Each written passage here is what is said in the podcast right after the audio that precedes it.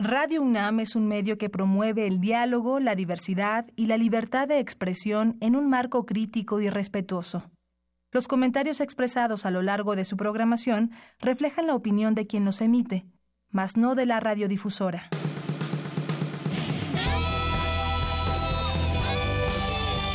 Prisma RU. Relatamos al mundo.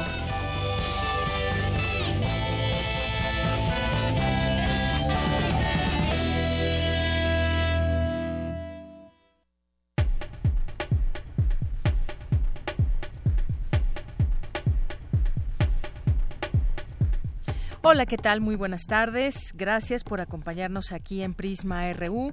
A todos ustedes que nos están sintonizando en el 96.1 de FM, les mandamos muchos saludos y ojalá que se queden con nosotros. Yo soy Deyanira Morán, estaré acompañándoles de aquí a las 3 de la tarde junto con todo el equipo que le tenemos preparado, pues secciones el día de hoy.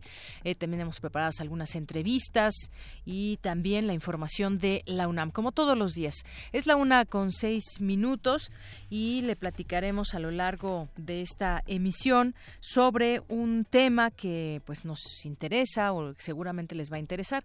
¿Han en algún momento eh, cuando nos enfermamos, ustedes que se han enfermado alguna vez, ¿han tomado algún remedio casero que tenga que ver con plantas medicinales? Bueno, pues es lo más común muchas veces, pero si lo combinamos con fármacos, ¿qué tan bueno es? Platicaremos de este tema más adelante con la doctora Rosa Ventura Martínez, que es integrante del Departamento de Farmacología y ella en especial ha investigado sobre la tila ya nos platicará al respecto de este tema.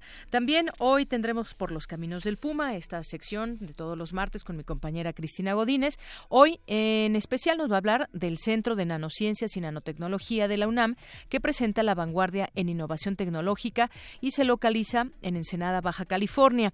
Más adelante tendremos esta información de este lugar perteneciente a la UNAM con mi compañera Cristina Godínez. También vamos a platicar más adelante con Madeleine Penman, ella es investigadora para México de Amnistía Internacional, porque vamos a platicar sobre los migrantes, pero qué, en qué ha incumplido México, en qué incumplen las autoridades, un informe sobre trato a migrantes, vamos a platicar de este tema. Y también que México salió de los 10 países más atractivos para invertir, ¿de qué depende cuando alguien quiere invertir en un país, qué es lo que toma en cuenta y por qué ya no está México en esos primeros 10 lugares. Lo platicaremos con el doctor Miguel González, académico de la Facultad de Economía de la UNAM.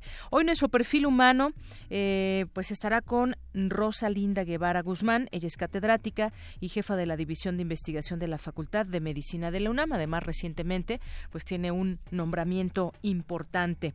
Y hoy es martes también tenemos a Amanda de la Garza, que hoy nos va a platicar sobre las formas de investigación en la curaduría. Sin duda muy interesante este tema. Ella es curadora del MOAC y nos va a platicar sobre este tema. Así que, pues arrancamos con nuestro resumen informativo. Relatamos al mundo. Relatamos al mundo.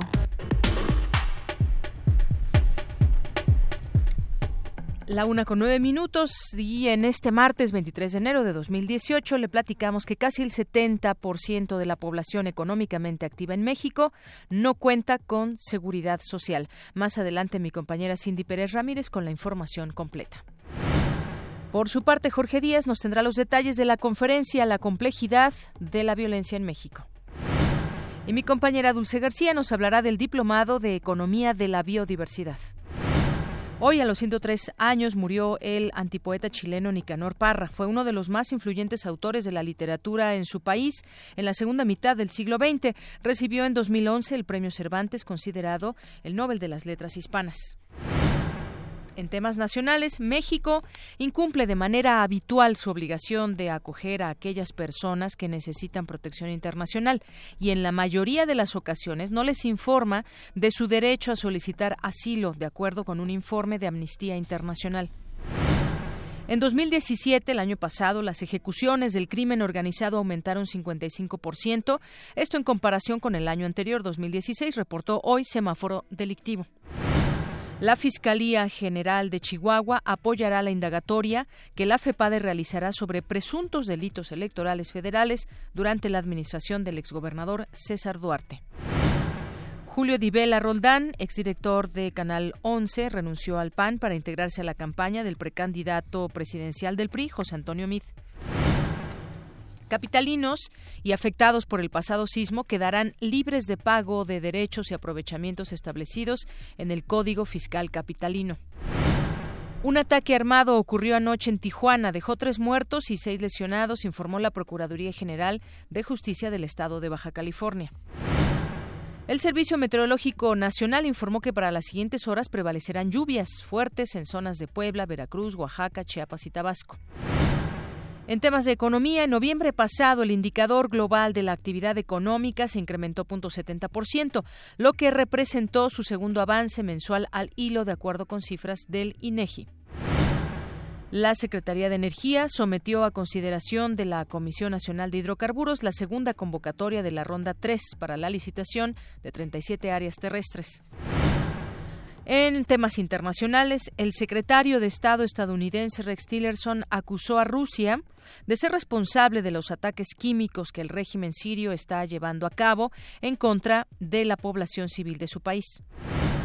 Un terremoto de 8.2 grados sacudió la madrugada de este martes la isla de Kodiak en Alaska y provocó una alerta de tsunami para dicha zona del Pacífico, informó el Centro Geológico de Estados Unidos. El cineasta mexicano Guillermo del Toro, director de The Shape of Water, La forma del agua, la cinta más nominada a la 90 edición de los Oscar, tiene 13 nominaciones y dedicó ese logro a todos los jóvenes cineastas latinos. Hoy en la UNAM, ¿qué hacer y a dónde ir? Aún estás a tiempo de inscribirte al diplomado Patrimonio, Voces, Imágenes y Políticas Públicas, que se impartirá los jueves y viernes del 25 de enero al 28 de junio en la Casa de las Humanidades. Para informes e inscripciones, comunícate al 5622-6666 y 5622-1888, extensión 49448. En la Escuela Nacional de Lenguas, Lingüística y Traducción ya iniciaron las reinscripciones para cursos generales del semestre 2018-2. La convocatoria final finaliza el próximo 25 de enero. Para mayores informes, comunícate al 5622-0650 o visita enalt.unam.mx. La Facultad de Ingeniería te invita a las conferencias magistrales Can We Do Big Science in a Petroleum Rich Basin? a cargo del Dr. John Sneden y Unconventional Oil Gas Development Challenge que impartirá el Dr. John Olson. La cita es hoy a las 17 horas en el auditorio Raúl Marsal. Para mayores informes, comunícate al 5622-3297. Quedan pocos días para que visites la muestra Descodificación, en la que el escultor Adolfo Barón aborda la relación que existe entre sentimientos y enfermedades. Estará expuesta hasta el 31 de enero en el Palacio de la Escuela de Medicina de 9 a 18 horas. La entrada es libre.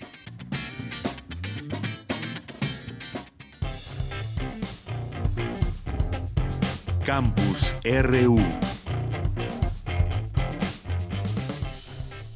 Bien, pues vamos a arrancar con Campus RU en esta ocasión, como ayer les presentó aquí mi compañera Dulce García. Durante esta semana vamos a presentarles una entrega sobre un documental que se hizo sobre alacranes, una investigación de nuestra compañera Dulce García y que hoy nos platicará sobre las leyendas prehispánicas en torno al alacrán.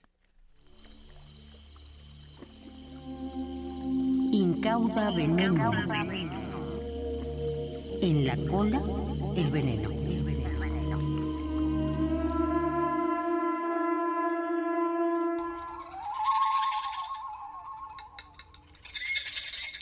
Puesto que tu cuerpo ha sido creado con artificiosa cautela, no podía quedar desprotegida tal empresa. Algún dios, después de haber tejido tu dorso, decidió blindarlo con la flecha que es tu cola, no sin antes rellenarlo de esa tu potente ponzoña. También en tu nuevo mundo me encuentro.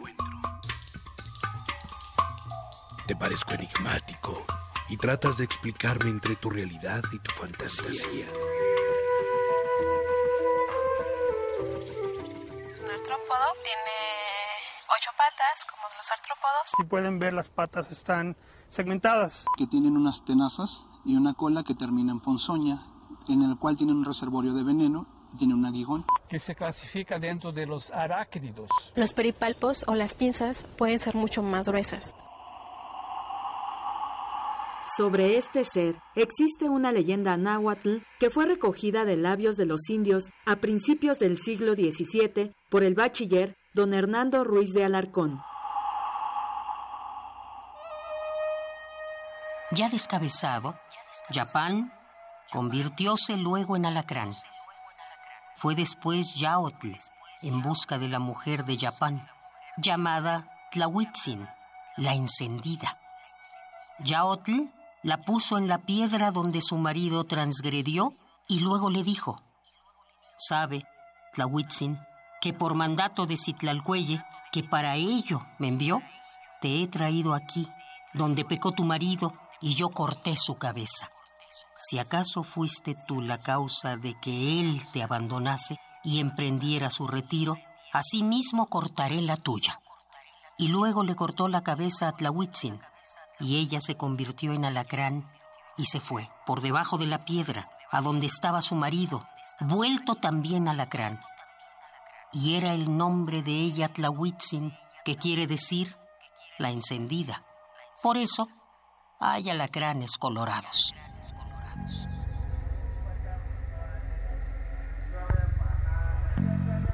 Una de las culturas que más colorido ha dado a estos seres en sus representaciones es la de los huijáricas, mejor conocidos como huicholes. No existe ningún huichol que emprenda trabajo alguno sin implorar la ayuda de los dioses, lo que deja ver la relevancia de esta especie para su cultura, en la que son vistos de dos maneras, como una plaga y como una deidad. Así lo consta el mito del Noé Huichol. Guatacame trabajaba en el campo todos los días, tumbando el monte, que todas las veces volvía a nacer. Un día vio acercarse por el sur a una viejecita, Nacahué, la madre de los dioses, que le dijo que debía construir con esos árboles una canoa para salvar el mundo de la tormenta. A los cinco días comenzó la tormenta. Los objetos del hogar se convirtieron en animales oscuros, escorpiones, serpientes, tlacuaches, que se comieron a las personas, dejando así un río rojo. Después de cinco días se acabó la lluvia y Nacahué le dijo a Guatacame que plantara las semillas en los cuatro puntos cardinales y que comenzara su vida en el centro de la tierra. Los huicholes, además, tienen una deidad específica para estos artrópodos. Hace muchos años le dijo Tamatz Kalaumari a Paricuta, los alacranes tienen una sola palabra, la de picarnos con su aguijón venenoso. Y como ya no podemos soportarlos y tú eres su dueño, te los voy a entregar de una vez por todas. Así, mi buen Paricuta, los tendrás bajo tu mando y nosotros acudiremos a ti cuando llegue la hora ofrecida y tú nos salvarás de su veneno. Está bien, le contestó Paricuta, pero luego no me anden reprochando si yo les ordeno cumplir un castigo dispuesto por los dioses.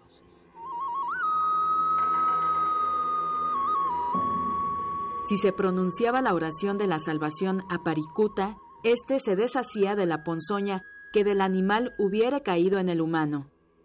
Tal vez ello deja entrever que ya desde hace muchos años los huicholes podían haber conocido algún tipo de antiveneno, o bien que tenían conocimiento de que algunas de esas especies eran mortales y otras no. La doctora Juana María Jiménez Vargas, integrante del equipo del doctor Lurival Domingos Posani del Instituto de Biotecnología de la UNAM, explica cómo su veneno se vuelve antiveneno y qué otras funciones puede tener.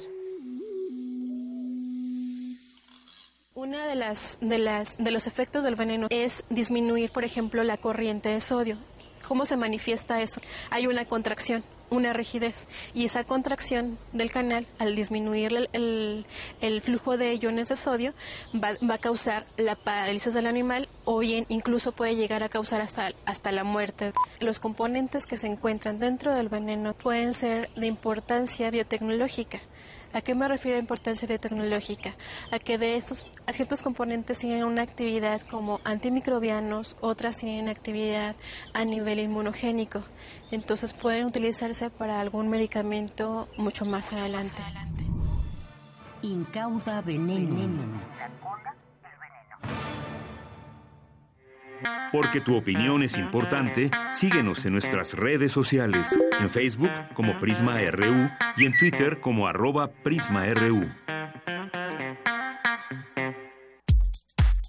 Prisma RU. Relatamos al mundo.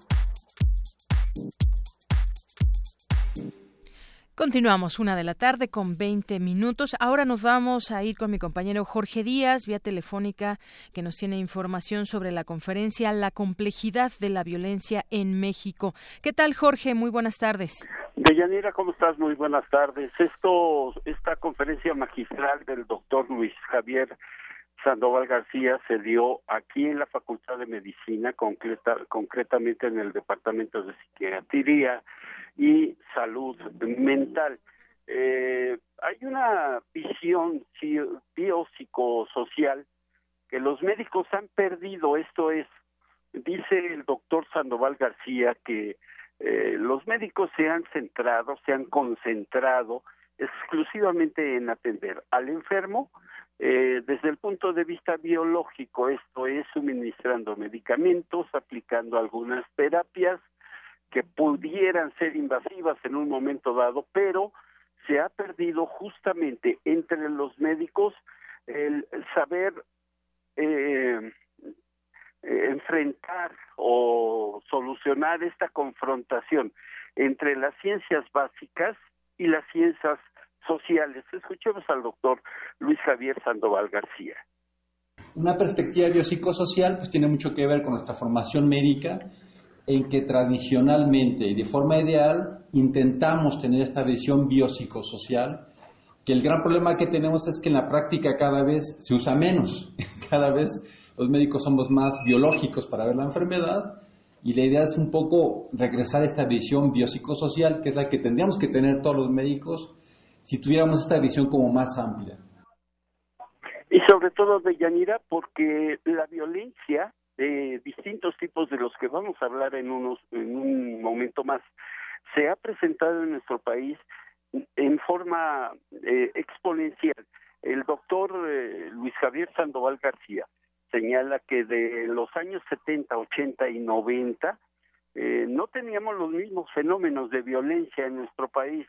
Las muertes se registraban por accidentes carreteros, eh, accidentes viales sobre todo, pero ahora son los asesinatos, los secuestros, los feminicidios, el eh, factor de la droga, el narcotráfico, la delincuencia organizada, y eh, e hizo referencia a uno de los autores que pues eh, a él le, le convence más la teoría respecto a que la violencia futura en el mundo se está gestando en México. Roberto Saviano es este autor del cual habla Luis Javier Sandoval García. Vamos a escuchar eh, lo que dice respecto a la teoría del doctor Saviano eh, respecto a la violencia en nuestro país. Saviano propone en su libro que la violencia del mundo, la organización del mundo, se está gestando en México. Él dice que el que no conoce a México no va a conocer qué va a pasar en un futuro con los problemas grandes del mundo, porque acá es donde se está dando como el crisol de cómo es que se está dando la violencia en todas partes del mundo, ¿no? Y que es a través del narcotráfico. Acá especialmente él habla de la cocaína, que dice que es el que más está provocando este fenómeno de entrada de dinero y de fenómenos mundiales a través del narcotráfico, a través precisamente de las redes que son, este, que, que están por debajo de la legalidad. Y eso ha provocado una nueva fuerza que provoca enfrentamientos en todo el mundo. Eso dice Sabiano.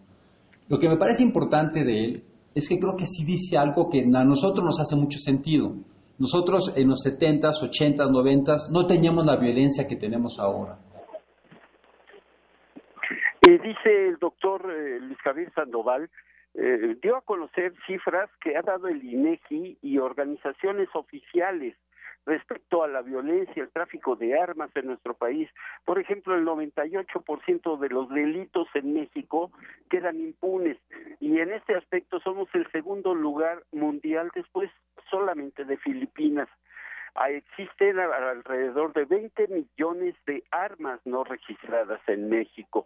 El INEGI hace un estudio serio sobre los sueldos y las posiciones de dirección entre los individuos que tienen piel blanca y piel morena. Los blancos, por supuesto, tienen mayores sueldos y mejores posiciones de dirección, de acuerdo a cifras del INEGI. Él habla de un problema estructural, la corrupción, desigualdad, impunidad y pobreza. Aunque hay niveles de violencia en ocasiones, el agruparnos nos puede llevar a la unión, pero ocasionalmente el enfrentamiento con otros grupos. Puso como ejemplo lo que pasa en los estadios de fútbol, donde por una camiseta, bueno, pues te haces amigo del que lleva la misma que tú llevas.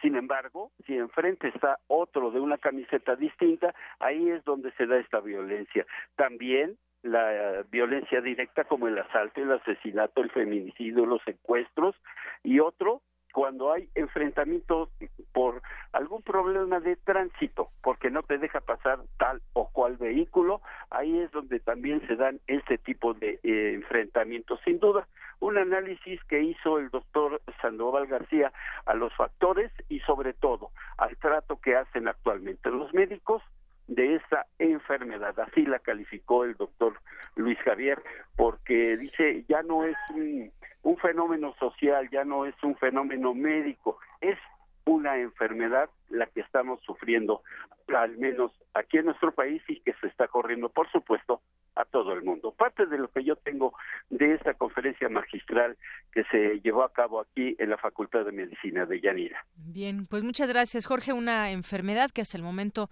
no tiene cura o no la han querido implantar aún. Muchas gracias, Jorge. Gracias a ti. Muy buenas tardes. Pues sí, efectivamente, este escritor italiano Roberto Saviano en varias ocasiones ha hablado eh, sobre México y ha señalado eso. Justamente le llama la atención todo ese tema de, de, de, la violencia y también, pues, cómo se atenta contra periodistas, activistas. Ha estado muy atento de ese tema, pero, pues, esto que dice, la violencia del futuro se está gestando en México. Una declaración, pues, bastante, bastante fuerte.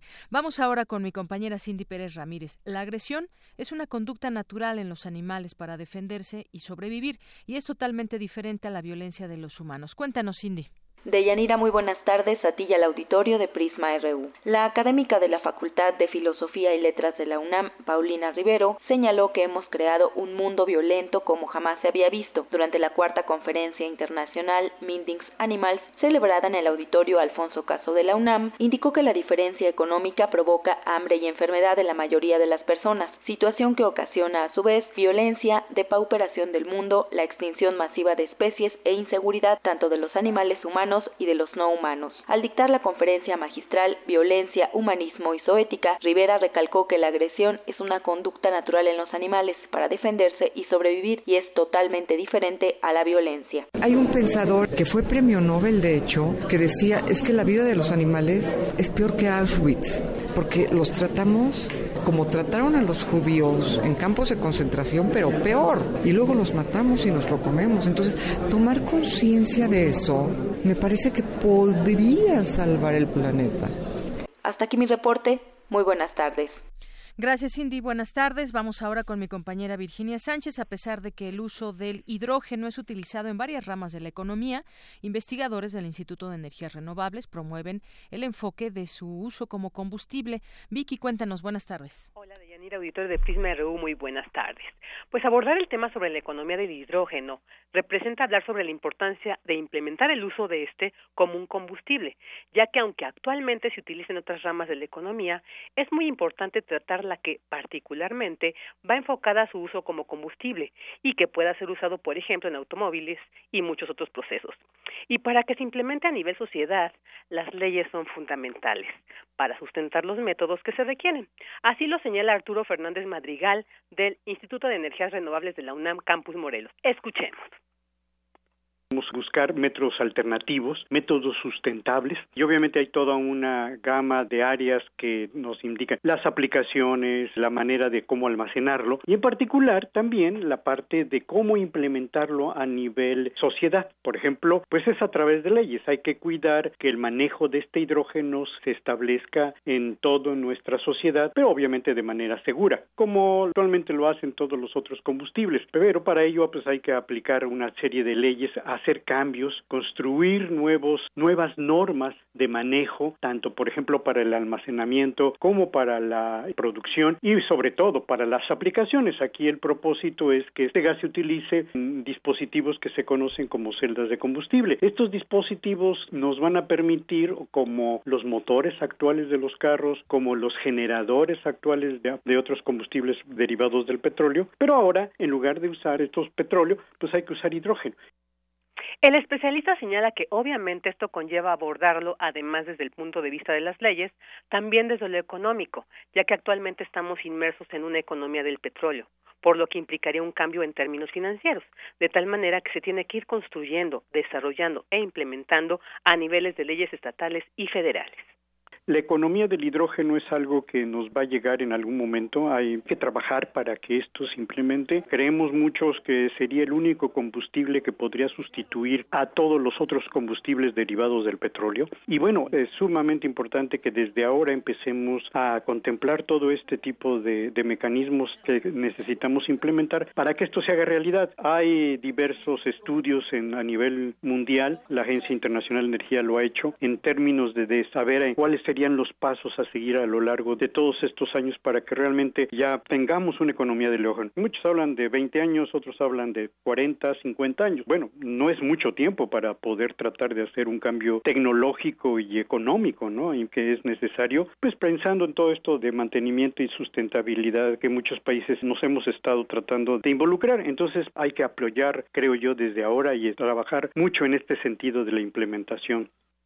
Y bueno, pues Fernández Madrigal detalla que países como Argentina, Islandia y algunas otras economías europeas han trabajado para desarrollar leyes que permitan implementar el hidrógeno dentro del ámbito social y económico de cada país, por lo que señala pues sería es muy importante que también empecemos en, en, en nuestro país para para que esto se lleve a cabo. Este es mi reporte de Yanira, muy buenas tardes. Muy bien, muchas gracias por la información, Vicky. Gracias a ti, hasta luego. Tu opinión es muy importante. Escríbenos al correo electrónico prisma.radiounam@gmail.com. Queremos escuchar tu voz. Nuestro teléfono en cabina es 55 36 43 39. Me da mucho gusto recibir en esta tarde aquí en Prisma RU de Radio UNAM a la doctora Rosa Ventura Martínez. Ella es académica del Departamento de Farmacología de la Facultad de Medicina de la UNAM. Doctora, Gracias por estar en este espacio. Al contrario, invitarme a platicar acerca de mi investigación. Doctora, bueno, pues platicar justamente sobre ese tema nos parece interesante. De pronto, cuando nos enfermamos de algo, pues recurrimos a las plantas medicinales y sabemos que, pues, eh, si las ocupamos de buena manera, podemos tener eh, los resultados esperados. O bien hay personas que deciden tratarse con fármacos, pero lo que no sería bueno es juntarlos. Platíquenos de este estudio que usted ha llevado a cabo. Efectivamente, como bien mencionas, eh, en general las plantas medicinales se utilizan de manera tradicional sin la supervisión de un médico, de un estudiante de medicina, de una persona relacionada con la salud, un profesional de la salud. El uso de las plantas medicinales tiene un conocimiento empírico de muchísimos años y por supuesto que son benéficos. Sin embargo, en general la gente los utiliza con el pensamiento de que si no les hace bien, no les hace mal. Y eh, al mismo tiempo utilizan los tratamientos tradicionales que les dan sus médicos de cabecera y en ese momento es cuando empiezan a interaccionar estos compuestos. Recordemos que de las plantas medicinales contienen muchos compuestos que pueden tener eh, beneficios sobre la salud, pero que también pueden interaccionar con los fármacos de, que prescriben los médicos. Y doctora, en este caso también veo que pues hay varios tratamientos contra el dolor. En esta específicamente, ¿qué es lo que no deberíamos de combinar? Porque pues nos vienen a la mente varias o plantas o en todo caso también fármacos contra el dolor, pero ¿qué no debemos hacer? ¿Qué es lo que no debemos combinar? Desafortunadamente no es tan fácil conocer esta información. Cada una de las plantas medicinales tiene componentes diferentes en este caso, mi estudio se centra específicamente en una planta, que es la tibia americana variedad mexicana. En general, esta planta se utiliza más este, en la medicina tradicional para calmar los nervios, pero también sabemos que en la medicina tradicional se utilizan para varias cosas. Entre ellas se ha demostrado que tiene efecto antiespasmódico. Lo que nosotros estamos eh, probando justamente es en el tratamiento del dolor, del dolor de tipo visceral, cómo, cómo se utiliza esta planta. Hemos observado que tiene muy buen efecto analgésico, sin embargo, cuando lo combinamos con fármacos que se utilizan para este tipo de dolor como el diclofenaco, en general esperamos efectos benéficos porque de manera independiente tanto el extracto de la planta como el fármaco tienen efectos analgésicos sobre este tipo de dolor. Entonces nosotros esperábamos una interacción positiva. Sin embargo, cuando lo hicimos experimentalmente observamos que no, al contrario, estos extractos específicamente de esta planta disminuyen el efecto del analgésico en uso, que en este caso fue el diclofenaco. Desafortunadamente no se puede generalizar con todas las plantas o con todos los fármacos. Cada una de las plantas tiene componentes diferentes. Entonces se requeriría hacer estudios más profundos de cada una de las plantas para determinar qué tipo de interacción pueden tener y evidentemente después tratar de averiguar cuál es el compuesto involucrado está presente en la planta y que no tiene interacción, una interacción benéfica con el fármaco en uso. Muy bien, bueno, pues entonces, en todo caso, y quizás la recomendación para quien nos está escuchando y demás, o es preferible o hacer un tratamiento a base de plantas medicinales o bien a través de fármacos o pues estar bajo restricción médica, que eso es lo, lo que también podríamos aconsejar. Y también, pues mucha gente tiene esa creencia de que los productos naturales, si no benefician, tampoco me hacen mal. ¿Esto eh, cómo lo ve usted? Eh, en general todo depende de la dosis. Eh, todos los compuestos que se administren a un organismo eh, pueden tener un efecto benéfico siempre y cuando se cuide la dosis. Desafortunadamente en las plantas medicinales no hay una dosificación exacta como existe en los medicamentos este, de uso clínico. En las plantas medicinales son por recomendaciones, entonces se usa en general este un puñito de cierta planta o de las hojitas o tal cantidad de hojas, etcétera. Desafortunadamente la cantidad de compuestos que contienen estas plantas va a variar dependiendo de la época en que se haga la colecta de la planta. Entonces su efectividad va a variar y por supuesto también pudiera variar en cierto momento los, los compuestos tóxicos que contiene una planta. Entonces no es tan sencilla la dosificación. Afortunadamente en la medicina tradicional la gente que los utiliza, los chamanes, la gente que está relacionada con el uso este tradicional están muy familiarizados con las cantidades y con las dosis, pero no se hace una dosificación tan exacta o tan precisa como la podemos hacer con los medicamentos.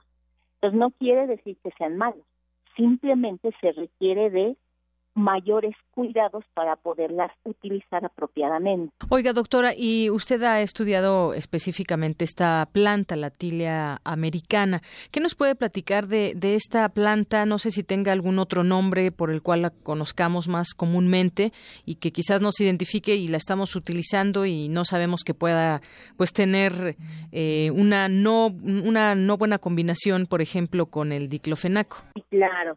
Sí, esta planta es muy utilizada, este, se utiliza, se conoce tradicionalmente como tila. Entonces lo que recomiendan es utilizar un té de tila. Seguramente todo el mundo ha escuchado acerca de esta, de, del uso de esta planta, pero se utiliza más para, este, como sedante o como le llaman para calmar los nervios, ¿no? Como le llaman coloquialmente. Sin embargo, eh, en los, bueno, en estudios científicos sí se ha demostrado su efecto sedante eh, por varios grupos de investigación de diferentes efectos específicamente de esta planta. Entonces surge la necesidad porque las plantas medicinales son utilizadas para varias situaciones clínicas, no solamente para una, de estudiar otras. Por eso nosotros nos centramos en eh, tratar de averiguar si es que tenía efectos analgésicos, porque en la medicina tradicional comentan que también se utiliza por su efecto antiespasmódico, que eh, coloquialmente se le conoce para el dolor este, de estómago, dolor de tipo cólico, etcétera. Ajá. Entonces, por eso fue nuestro interés, pero en realidad este se usa para calmar los nervios de manera más general seguramente toda la gente lo va a identificar como el té de tila, ¿no? Exactamente, el té de tila que es, eh, pues sí, muy muy famoso para justamente todo esto que nos platica el dolor, los espasmos, los cólicos menstruales y demás para estar más tranquilos. Tómate un té de tila para estar tranquilo y bueno, pues entonces hoy sabemos que, pues, desde estas investigaciones que usted ha hecho, pues preferible no combinar esta planta con analgésicos que o fármacos que están dirigidos al dolor. Claro. Sí, además esto es una llamada de atención también para los médicos, que son los que están en contacto directo con los pacientes, y no este, desechar la información que ellos pudieran dar acerca de otros tratamientos alternativos que estén tomando para alguna de sus enfermedades, sobre todo para los tratamientos crónicos, ¿no? Porque en realidad como que no toman en cuenta este factor y entonces podemos tener una disminución en el tratamiento clínico que se le está dando al paciente con su enfermedad o para el control de su enfermedad. Entonces hay que, este, tienen que estar al pendiente de que no solamente utilizan medicamentos, sino también están utilizando algunos remedios o algunos suplementos alimenticios. Entonces hay que estar eh, en ese conocimiento para saber si pudieran o no interaccionar. Por supuesto que esta es un área muy joven todavía, existen muchas interacciones que aún no conocemos y por supuesto que estamos en ese camino, ¿no? Tratar de dar esa información para favorecer el uso apropiado tanto de extractos o de algunas plantas medicinales como de los fármacos en uso clínico. Muy bien, bueno, pues como usted dice, es un área joven y nos queda claro por lo pronto ese tema de la tila americana, mejor conocida como tila, el té de tila, y bueno, pues ahora pensarlo dos veces cuando o tomamos el té o tomamos un fármaco para el dolor. Doctora, pues muchas gracias por estar con nosotros aquí en Prisma RU de Radio UNAM. Contrario, les agradezco la invitación y ojalá esta plática este, dé para mucho y se interesen muchos investigadores en continuar en esta línea de investigación. Muy bien, pues ahí está la información. La doctora Rosa Ventura Martínez, académica del Departamento de Farmacología de la Facultad de Medicina de la UNAM con este tema. Muchas gracias. Porque tu opinión es importante, síguenos en nuestras redes sociales, en Facebook como Prisma RU y en Twitter como arroba PrismaRU. Queremos escuchar tu voz. Nuestro teléfono en cabina es 55 36 43 39. Prisma RU. Relatamos al mundo. Bien, pues son las 13 horas con 42 minutos, la una con 42 minutos 57 segundos y nos vamos ahora a por los caminos del Puma con nuestra compañera Cristina Godínez. En esta ocasión nos trae información de lo que se realiza en el Centro de Nanociencias y Nanotecnología de la UNAM, que presenta la vanguardia en innovación tecnológica y se localiza en Ensenada, Baja California. Por los caminos del Puma.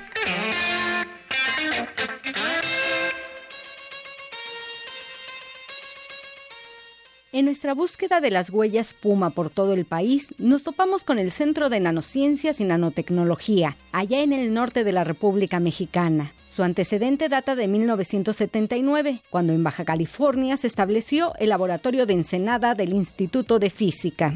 De su proceso histórico nos da cuenta el doctor Rolando Isita Tornel, asesor en comunicación pública de la ciencia del Centro de Nanociencias y Nanotecnología de la UNAM nació como una extensión del Instituto de Física, como el laboratorio de Ensenada, y con la ventaja de la cercanía con la frontera para las refacciones y mantenimiento de equipo ya existente en el Instituto de Física, como un microscopio electrónico de alta resolución, espectrómetros de fotoelectrones, en fin, es Eso sucedió ya en el 83. Para el 97, por sus propios méritos de la investigación, se descentraliza, se separa del Instituto de Física para convertirse en un autogestionario centro de ciencias de materiales y materia condensada. Y para el 2008 se convierte en el Centro de Nanociencias y Nanotecnología. En este centro se hacen materiales de dimensiones un millón de veces más pequeñas que un milímetro. Escuchemos al doctor Isita. Su investigación está orientada a la aplicación tecnológica de materiales, especialmente nanomateriales. Nano es un millón de veces más pequeño que un milímetro. Los nanómetros es la unidad de medida. Y además promover el desarrollo regional sustentable, divulgar la ciencia y la cultura, cosa que eh, a últimas fechas, dos, tres años para acá, los ha venido cumpliendo cabalmente y actualmente encabeza el Centro de Nanociencias y Nanotecnología un proyecto de comunicación de la ciencia, ya no solo del Centro de Nanociencias, sino de la UNAM en Ensenada. El Centro de Nanociencias y Nanotecnología participa en una serie de actividades donde se vincula la ciencia y el conocimiento. Impulsar eh, las fiestas de las ciencias, las artes y las humanidades. Se han llevado aquí en Ensenada, aquí le llamamos el Festival del Conocimiento. Y existe una declaratoria de algún cabildo del municipio de Ensenada de que debiera ser la ciudad del conocimiento. Hemos tomado ese acuerdo del cabildo para llevarlo a cabo y hacerlo real, convertir a Ensenada en la ciudad del conocimiento. Para ello llevamos a cabo ya exitosamente el Festival del Conocimiento con el apoyo de la Universidad Autónoma de Baja California, Campus Ensenada, del CICESE, de CONACYT y del Instituto de Astronomía. Las instalaciones del Centro de Nanociencias y Nanotecnología están en el kilómetro 107 de la carretera Tijuana-Ensenada está entrando, viniendo de Tijuana a Ensenada, está entrando a Ensenada. Y además está ubicado, algo que en broma le llamamos el Olimpo, pero es uno de los municipios que tiene la mayor cantidad de investigadores por miles de habitantes en nuestra república. Hoy el Centro de Nanociencias y Nanotecnología representa para la UNAM y para México la vanguardia en innovación tecnológica relacionada con el sector productivo en todo tipo de industrias, minera, metalúrgica, eh, farmacéutica, energía y de hecho también es eh, en la actualidad vanguardia en enfrentar los retos que tiene el país de resolver nuestros problemas internos, de haber creado un consorcio, NanoFab, que involucra a universidades públicas y privadas y al sector productivo, o sea, a empresarios y también con eh, asociación con la Universidad Quino de Sonora. Para Radio UNAM, Cristina Godínez. Por los caminos del Puma. Relatamos al mundo. Relatamos al mundo. Tu opinión es muy importante. Escríbenos al correo electrónico prisma.radiounam@gmail.com.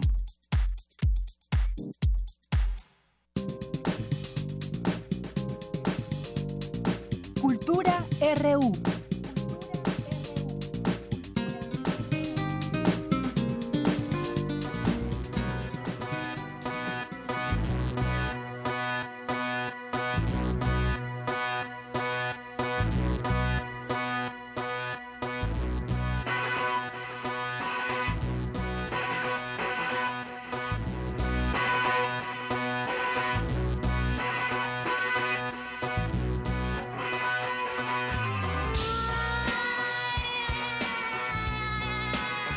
Bien, pues entramos a la sección de cultura. Muchos quizás ya reconocieron la música y pues también esperamos el documental. Ya Tamara Quiroz, que está aquí con nosotros, nos tiene al respecto de este tema mucho que hablar con el director de este documental. Deyanira, me da mucho gusto saludarte. Primero que nada quiero saludarlos. Gracias a todos los que nos acompañan a través de la frecuencia de Radio UNAM por el 96.1 de FM, por www.radiounam.unam.mx.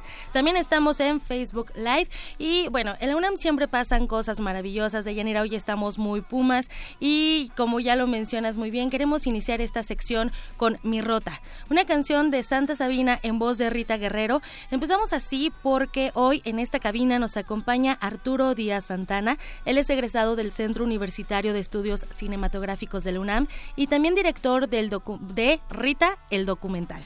Arturo, muy buenas tardes y bienvenido. Gracias por visitarnos. Eh, gracias a ustedes, Tamara y Deyanira. Estoy muy feliz de estar aquí en la UNAM, ¿no? Donde muchas veces se presentó Santa Sabina también. Claro, claro, ellos bueno se conocieron en la UNAM incluso, ¿no? Este es el espacio natural pues para la cultura en México en general y pues yo les agradezco muchísimo la invitación. Esta, esta es tu casa, Arturo, y bueno, la, la casa de muchas personas también. Rita, el documental, tu ópera prima que además está en la selección oficial del 33 Festival Internacional de Cine de Guadalajara y que habla de un personaje único como artista, como mujer, como persona, como activista, como muchas cosas. Cuéntanos, por favor, de Rita el documental. Sí, pues estamos ahorita muy felices con la novedad de que se va a estrenar la película en el Festival de Guadalajara. Ese festival siempre fue pues nuestra ilusión poder estrenar ahí la película, no era un sueño. Esta es mi primer película y este festival pues es un festival que hace, solo incluye películas pues muy importantes, muy muy bien hechas, etcétera. Entonces pues para nosotros es genial, siempre fue la idea que fuera nuestro primer intento de estrenarla en Guadalajara de donde es Rita, de donde, donde ella nació y donde hay tantas personas que también participaron con nosotros en el documental, que es la misma familia de Rita, por ejemplo. Entonces es muy bonito y, y, bueno, será un sueño totalmente estar ahí presentando la película.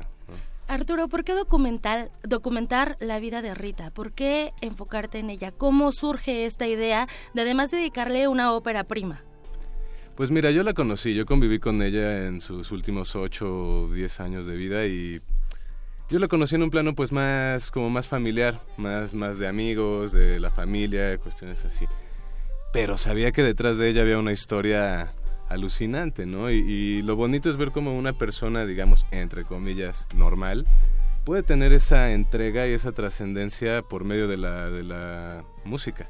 Entonces yo sabía que detrás de Rita había una historia que pues no estaba contada, o sea, no, no hay documental, otras películas, no, hay alguna que otra tesis universitaria acerca de su trabajo, pero en general pues es una historia que está por contarse. Y eso a mí me atrajo en primer lugar, decir, bueno, esta historia está escondida, vamos a sacarla y, bueno, lo, lo, intenté hacer desde un lugar pues muy honesto, no, no es mi punto de vista acerca de Rita, sino que me acerqué con todas las personas o con muchas de las personas que fueron más cercanas a ella a lo largo de su vida empezando por su familia, sus compañeros de Santa Sabina, sus compañeros de Ensamble Galileo, eh, amigos, eh, conocidos, bueno, todas las personas que yo calculé que realmente podían contar esta historia. Y fue como una avalancha, en cuanto le empezamos a, a convocar a las personas, pues empezaron a sumar otras y los que no querían, pues se vieron luego obligados a participar para no estar fuera. Total que de los 26 testimonios que están a cuadro, siento que son los más adecuados. O sea, sí están todas las personas que, anhelábamos tener ahí a cuadro. Arturo, es un documental que además llega en el séptimo aniversario luctuoso de Rita Guerrero. Ya nos cuentas que son cerca de 26 testimonios, pero cuéntanos cómo eh, está conformado en la parte técnica de este documental. Hay imágenes, eh, hay archivo, entrevista también a especialistas. Cuéntanos de esta parte de la conformación del documental. Claro. Mira, son los testimonios por una parte y la otra gran parte del documental es el material de archivo. Hay mucho material de archivo, de música y de imagen. ¿no? Rita fue un personaje mediático que figuró en los principales medios de esa época en el país. ¿no? Por ejemplo, por decir, pues en TV UNAM, Canal 11, Canal 22, Televisa, MTV, ¿no? En muchas radios, en muchos conciertos, mucha gente hizo video de ella, mucha gente hizo fotografías de ella. Entonces se llevó a cabo una investigación que tomó pues mucho trabajo al investigador del proyecto, a Jorge Paredes, compilar todos estos materiales, luego unificarlos en una digitalización. Y sí hubo una investigación muy profunda, o sea, lo que vamos a mostrar en la película es la punta del iceberg de una cantidad eh, maravillosa de materiales, alrededor de 400 materiales de archivo están incluidos en la película, y muchos de ellos son absolutamente inéditos, íntimos, videos familiares, videos que están adentro de la casa de, de Rita.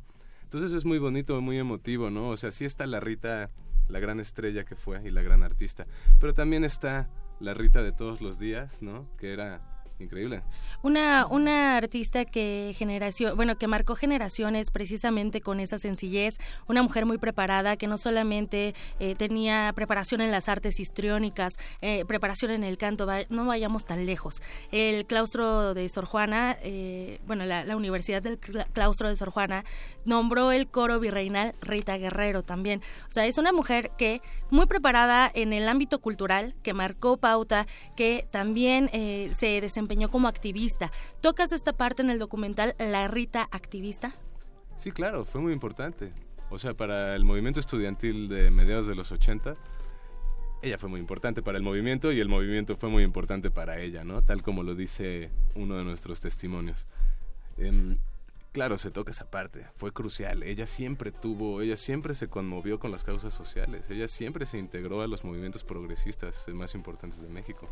Y si se toca esa parte, ella fue muy cercana al zapatismo en determinado momento. Y claro, eso está ahí, esa historia, ¿no? Y además fue, fue una de las primeras mujeres que digamos, hizo pública su preferencia política también y se inmiscuía en estos problemas sociales y políticos. ¿Crees que ¿Qué diría Rita, imagínate, en este 2018 acerca de nuestra situación actual en México? Pues mira, eso es lo...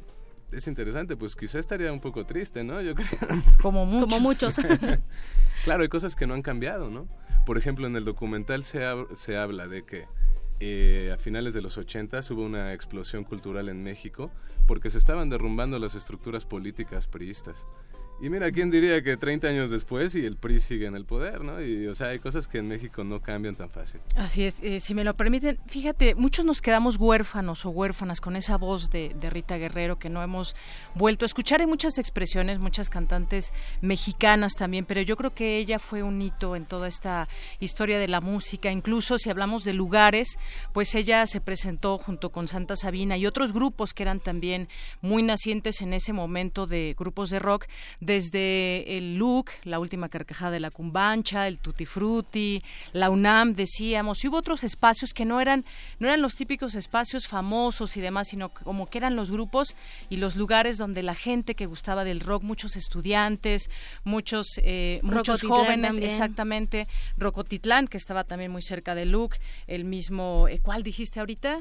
El Rocotitlán también, ahí sobre insurgentes, el 9, exactamente, fueron lugares que ya, yo ya no veo que existan otros lugares así como alternos, y creo que ahí se, se gestó toda esa generación de gente que pues buscaba ir a ver a Santa Sabina, ¿no? Yo, yo, yo anhelo mucho eso y creo que muchos nos quedamos huérfanos de, de su voz y de su idea de la música también. Sí, claro, fue bien importante. Había una escena underground en esas épocas que era pues súper importante.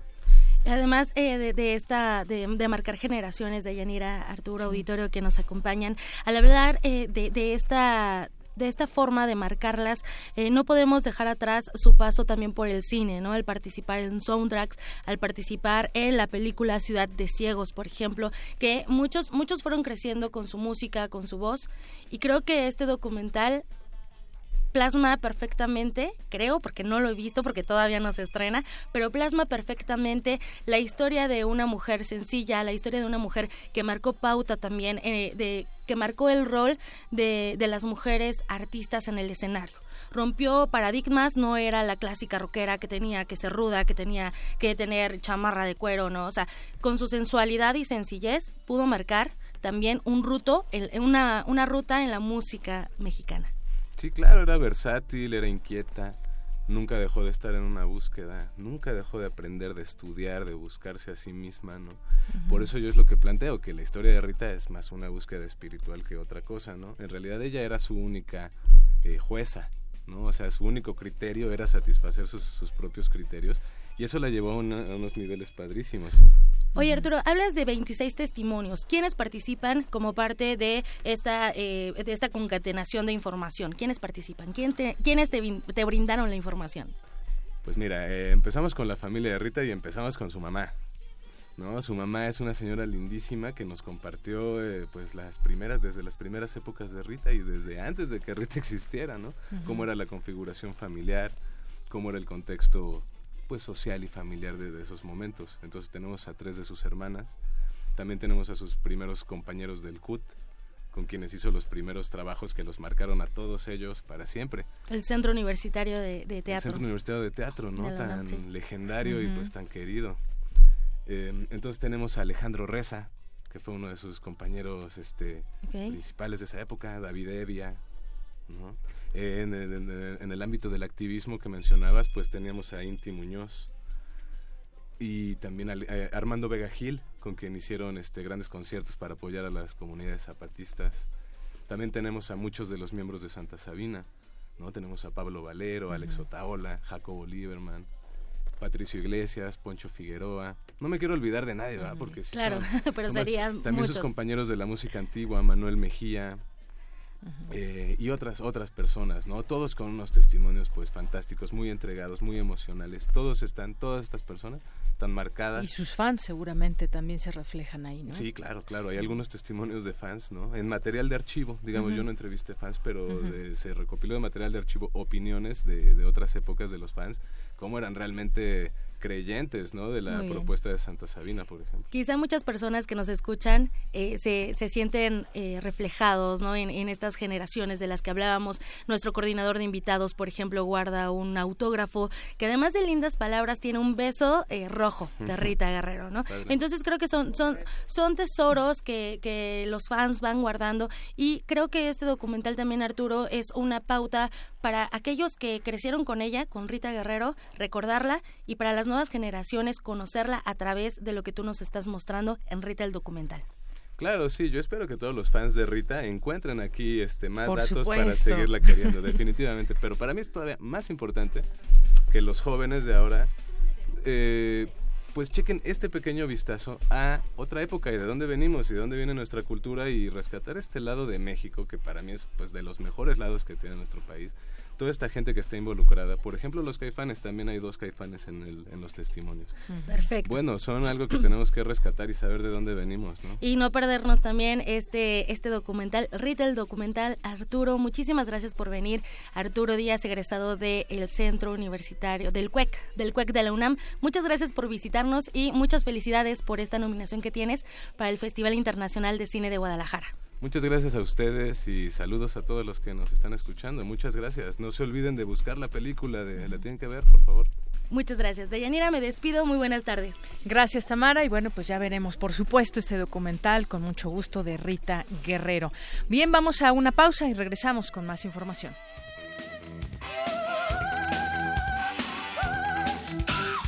Oye, tía, tía, tía, tía, tu monedero, tu monedero, ese es un como de metal, ese es un de metal es metal. Tía, tía, tía, tía, tía. Tus manos largas dicen.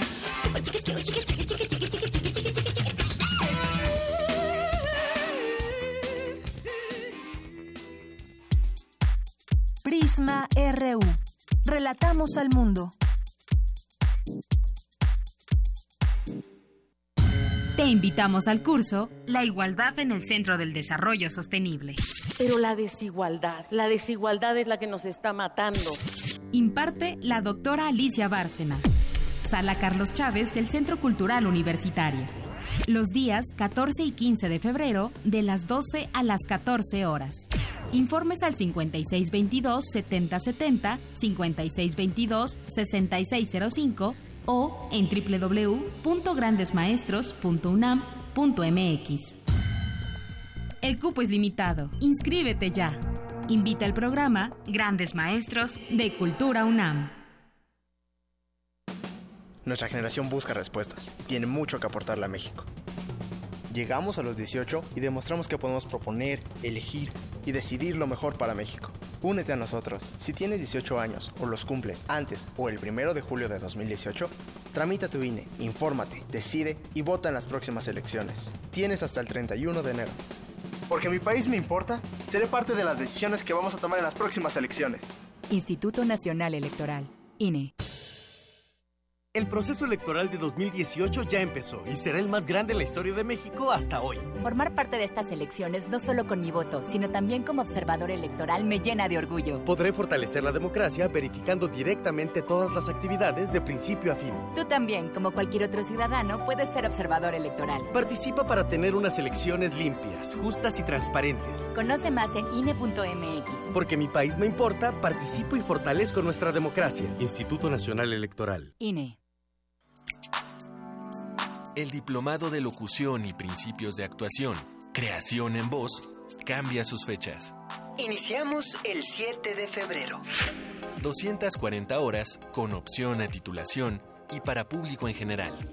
Lunes y miércoles de 11 a 15 horas. Imparte Tessa Uribe. Informes en www.radio.unam.mx 5622-9470, extensiones 84226 y 84229 o por WhatsApp al 55 2690 8793. Convocan la Facultad de Ciencias Políticas y Sociales de la UNAM y Radio UNAM. En estos difíciles momentos que nos ha tocado vivir a causa de los desastres naturales, somos muchos los mexicanos que hemos apoyado sin dudar. Corre la voz, porque el apoyo debe continuar. Corre la voz, porque no debemos detenernos. Somos muchos los que estamos sumados para levantar México. Es hora de correr la voz para que sigamos aportando todos. El PRI escuchó el mensaje, ha entregado 258 millones de pesos y va a informar puntualmente en qué se está invirtiendo ese dinero. Primero, lo primero. Primero es México. PRI. Se equivocan los que piensan que con discursos mueven a México. Los que movemos a México somos los ciudadanos, los que sabemos que el esfuerzo es el mejor homenaje para los nuestros, los que llevamos a México en el rostro con orgullo. Hemos ido ganando fuerzas, tomando terreno. Nuestra participación es la solución. Atreverse el progreso, nuestra decisión. Estamos listos, estamos haciendo la diferencia. El cambio es tuyo, es contigo. Atrévete. PRD Dejar huella en cada aula de la UNAM es un deber de un verdadero Puma. Deja tu huella y apoya Fundación UNAM a de cara a miles de universitarios. Súmate 5340-0904 o en www.funam.mx. Contigo hacemos posible lo imposible. Prisma RU. Relatamos al mundo.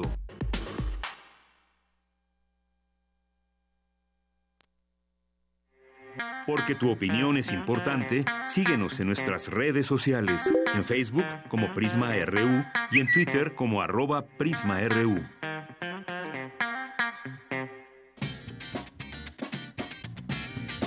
Mañana en la UNAM, ¿qué hacer y a dónde ir? La Facultad de Química, a través del Departamento de Química Inorgánica y Nuclear, te invita al seminario Novel Activation Modes and Mechanistic Insights, que impartirá el doctor Daniel Pla de la Universidad de Toulouse, mañana 24 de enero a las 11 horas en el Auditorio Francisco Alonso de Florida.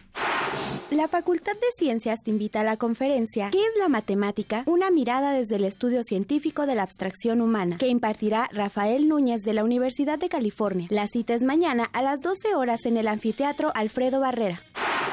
En la sala 5 de la Casa del Lago, Juan José Arreola, se presenta la muestra colectiva Fábulas sin moraleja, el desbordamiento de la corrupción en México. Puedes visitarla de miércoles a domingo en un horario de 11 a 17.30 horas. La entrada es libre. Como parte del ciclo Cineastas Mexicanos Contemporáneos, en la sala José Revueltas del Centro Cultural Universitario se presenta el largometraje Las Tinieblas, del director Daniel Castro Simbrón, a partir de mañana y hasta el próximo 28 de enero a las 11, 16 y 20 horas. La entrada cuesta 40 pesos. Baúl de citas.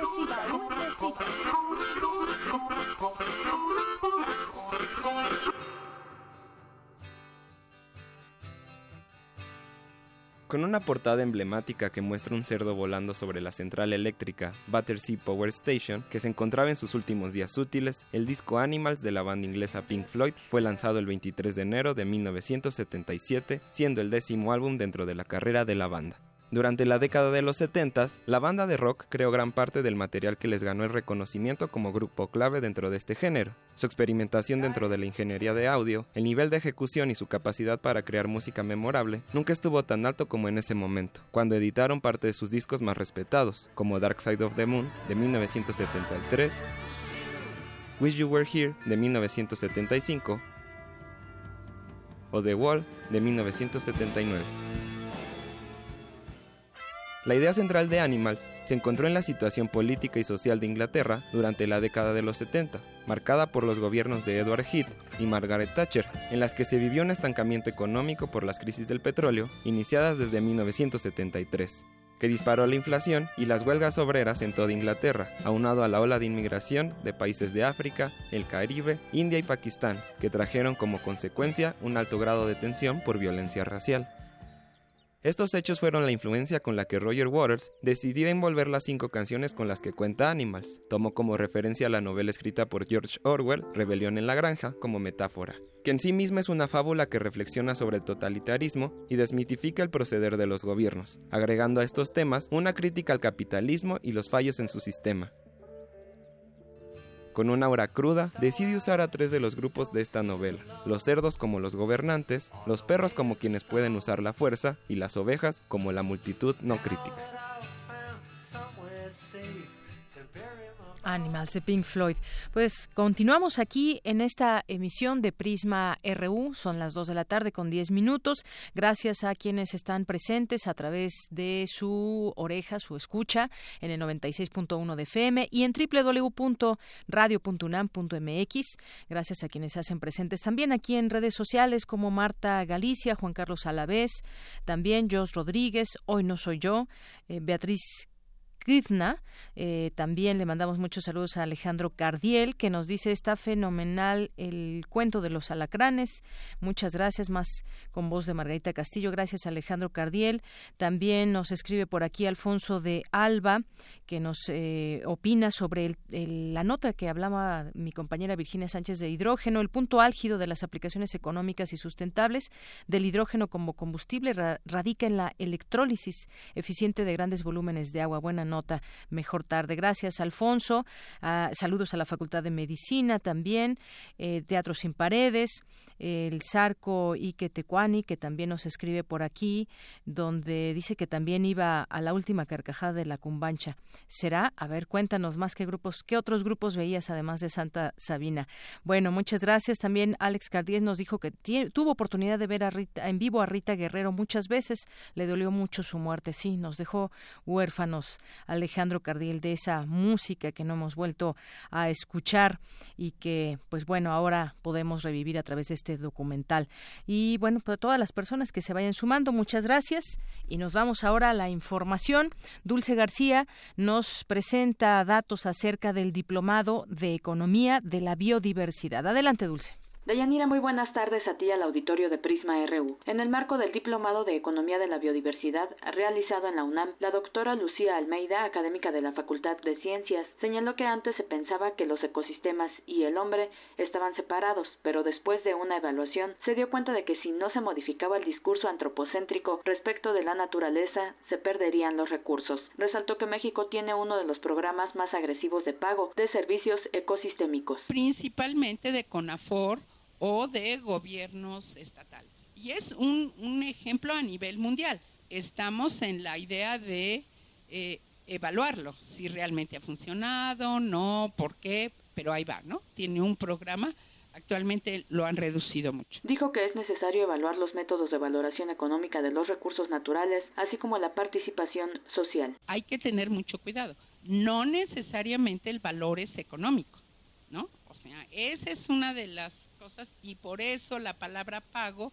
tiene muchos, ¿no? Ahora se habla, ya no quieren hablar de servicios, se habla de las contribuciones de la naturaleza o las contribuciones de los ecosistemas del hombre.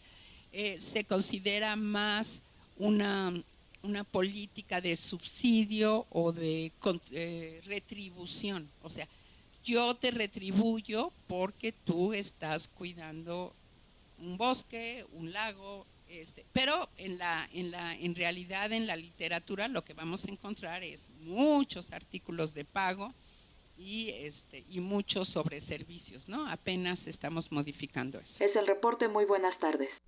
Gracias, Dulce. Vamos ahora con mi compañera Cindy Pérez Ramírez. El cuarto congreso de actuaría está por comenzar. Los pormenores contigo, Cindy auditorio de Prisma RU. En México, la política de contracción salarial afecta particularmente a los sistemas de pensiones. Nuestro país ocupa el último lugar de cobertura de los países de la OCDE. Significa que casi el 70% de la PEA en México no cuenta con seguridad social en el presente. Así lo señaló la legisladora Araceli Damián González durante el cuarto Congreso de Actuaría, celebrado en la Facultad de Ciencias de la UNAM. Estamos en la parte más baja de las tasas de, de retorno o de reemplazo estamos al 31%, hay países, pues sí, aquí está hasta China, pero también está Brasil, mejor que nosotros, Argentina. Lo que se aporta, el promedio, también somos de, los más bajos. ¿De cuánto México del Producto Interno Bruto se aporta a la seguridad social solo el 3% cuando el promedio de la OCDE es el 9%. La población que no recibe pensión y que tiene 60 años y más es el 40%, son hombres, 47%, casi 48% eh, son mujeres. Actualmente la mitad de la fuerza de trabajo está afiliada a cuentas individuales, mientras que la tasa de reemplazo en este sistema será entre un 26 y 33%. Eh, para que las cuentas individuales alcancen una tasa de reemplazo, dice la OCDE, del 50%, el nivel de cotización media debe ser entre 13 y 28%, cuando es 6% en promedio en México. Entre las propuestas de la OCDE para mejorar la situación de las pensiones en nuestro país es reducir los beneficios, o sea, que estemos más mal.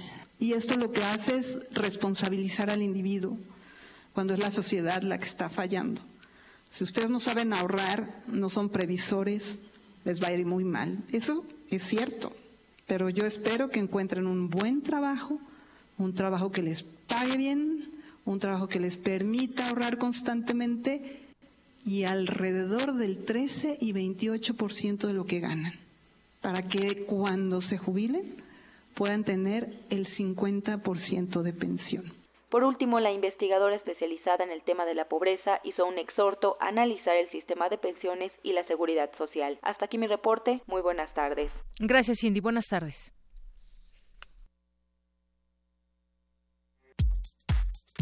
Tu opinión es muy importante. Escríbenos al correo electrónico prisma.radiounam@gmail.com. Queremos escuchar tu voz. Nuestro teléfono en cabina es 55 36 43 39. Bien, continuamos, son las 2 de la tarde con 16 minutos. Hay un tema que, pues, entre los pendientes, al principio hablábamos de la violencia que se gesta en México y que ha cambiado de los años 80, 90 hasta nuestros días. Hoy la violencia se vive con más intensidad y hay, pues, diferentes razones. Está el narcotráfico, está el crimen organizado, pero voltemos a ver también otro tema que, pues, de alguna manera nos preocupa y nos preocupa mucho, que son los derechos humanos Muchas veces con la violencia justamente los derechos humanos pues son atropellados. Eh, México incumple su obligación de proteger a migrantes, es lo que deriva de un estudio de Amnistía Internacional en contra del derecho internacional. El gobierno de México viola de manera reiterada el principio de no devolución que prohíbe devolver a una persona a situaciones donde corra riesgo real de sufrir persecución u otras violaciones a los derechos humanos. Platiquemos el tema con Madeleine Penman, ella es investigadora para México de Amnistía Internacional. Madeleine, bienvenida a este espacio. Muchas gracias. Buenas tardes. Bueno, pues eh, platícanos. Hoy vemos esta información en muchos medios de comunicación y de pronto, pues eh, eh, desde México estamos viendo un trato que no nos gusta en Estados Unidos a los migrantes y de pronto aquí en México, pues qué pasa también con la ley, cómo es que no se está eh, cumpliendo la obligación del gobierno mexicano con muchos inmigrantes. Sí, pues año con año estamos hablando de miles de personas que están huyendo de países como El Salvador, Honduras y Guatemala, que son uno de los países más violentos del, del, planeta en este momento. Huyen para buscar protección en México. Ya no estamos hablando del clásico sueño americano, estamos hablando de familias enteras que están huyendo porque en estos países tan pequeños como El Salvador, que tiene el superficie del estado de Hidalgo, territorios tan pequeños que son controlados eh, en muchas partes por redes poderosísimas que amenazan la vida de miles de personas. Entran a México, pero en lugar de explicarles sus derechos, estamos viendo que el Instituto Nacional de Migración podría estar haciendo más para informarles bien, para que no los estén devolviendo a una posible muerte de regreso en su país. El día de hoy, Amnistía Internacional sacamos un informe basado en 500 personas eh, que respondieron una encuesta, 500 respuestas de personas centroamericanas, perdón, y lo que vimos es que de las personas detenidas en centros de detención migratoria, el 75% no fueron informados de sus derechos de pedir protección aquí. Y esto a pesar de que las mismas autoridades mexicanas nos han dicho a Amnistía Internacional que a cada persona migrante les explica durante una hora sus derechos. Eso es muy grave porque en la vida real puede significar la muerte de las personas. Eh, por ejemplo, hemos visto la historia de Emilia, una señora que salió con sus seis hijos y en el camino de El Salvador se le nació una nieta, vino con seis hijos, su nieta y su esposo entraron a México porque ya le habían matado a dos hijos, le habían atacado a una hija y le habían matado a un hermano.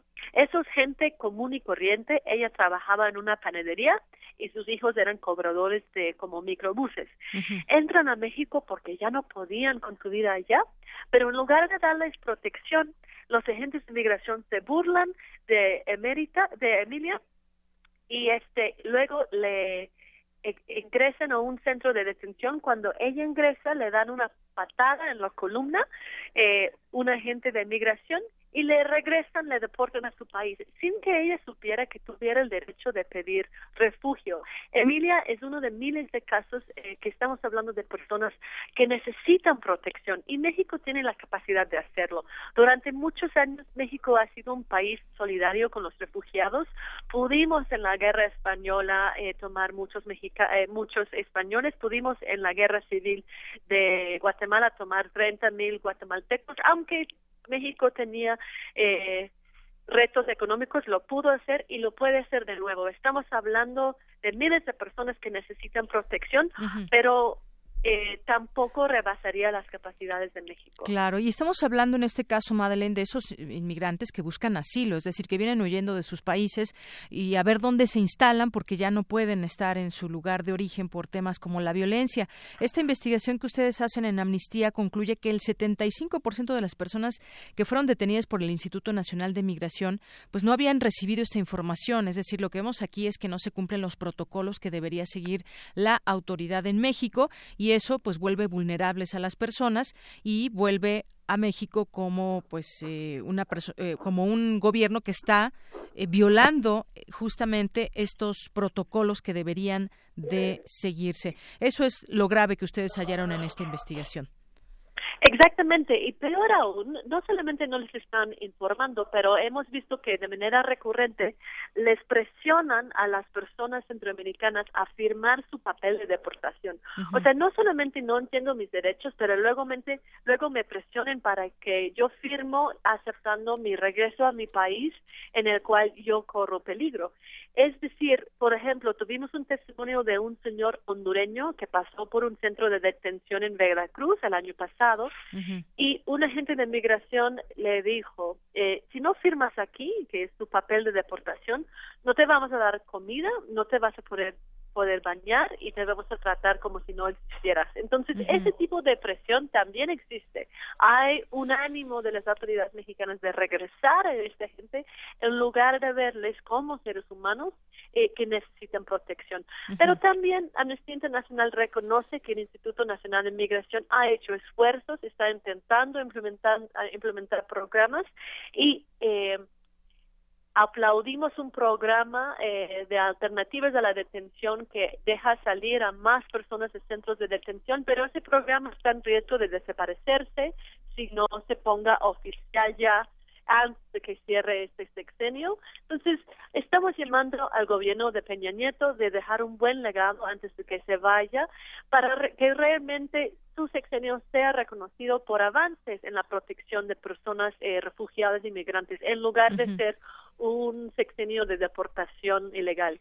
Claro. Bueno, pues ahí está esto a tomarse en cuenta por parte de las autoridades mexicanas, aunque habremos, de decir, Madeleine, que desde hace mucho tiempo hay cosas que eh, desde el Instituto Nacional de Migración deben ir cambiando, que no se han logrado todos esos cambios que se quisieran, y ahí, pues bueno, es un jalón de orejas para las autoridades, un llamado de atención en torno a estos temas que no se están cumpliendo y que hace que México pues esté eh, de esta manera habitual eh, contraviniendo su obligación de acoger a aquellas personas que lo requieren.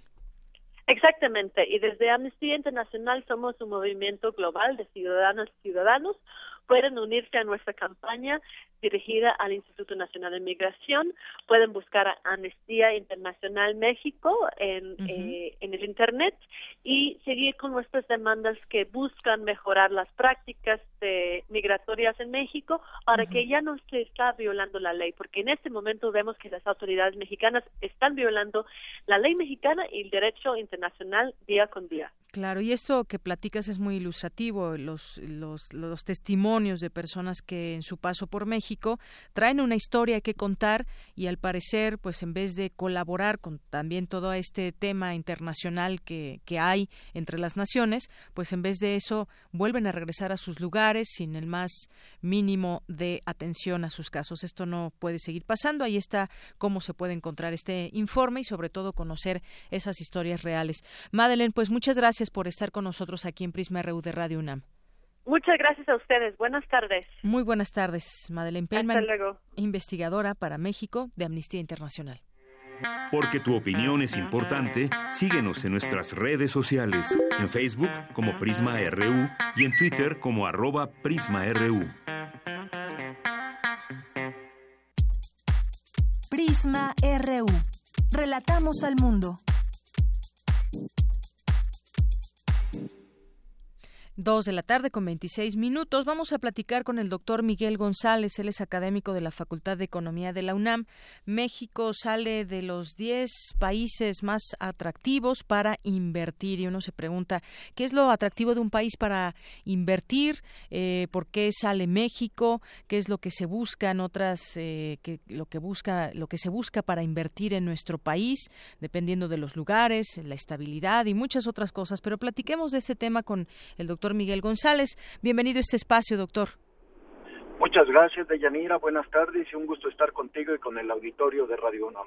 Gracias. Bueno, doctor, pues eh, México no será atractivo, por lo menos dentro de los 10 lugares, como lo fue el año pasado, eh, para inversionistas globales. En cambio, Canadá recobró confianza, Estados Unidos se mantuvo como el país más atractivo. ¿Qué pasa en nuestro país eh, en este sentido, doctor?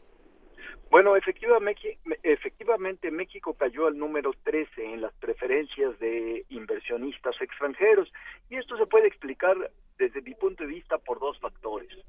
El primero es de carácter externo y se refiere realmente a nuestra relación con Estados Unidos y el otro es el factor interno.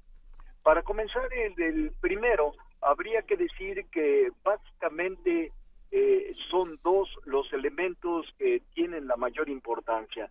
La primera es la reforma fiscal en Estados Unidos que vuelve muy atractivo la inversión eh, tanto productiva como financiera en ese país, pero además eh, favorece el retorno de eh, utilidades de inversiones que se tenían fuera los norteamericanos, las empresas norteamericanas.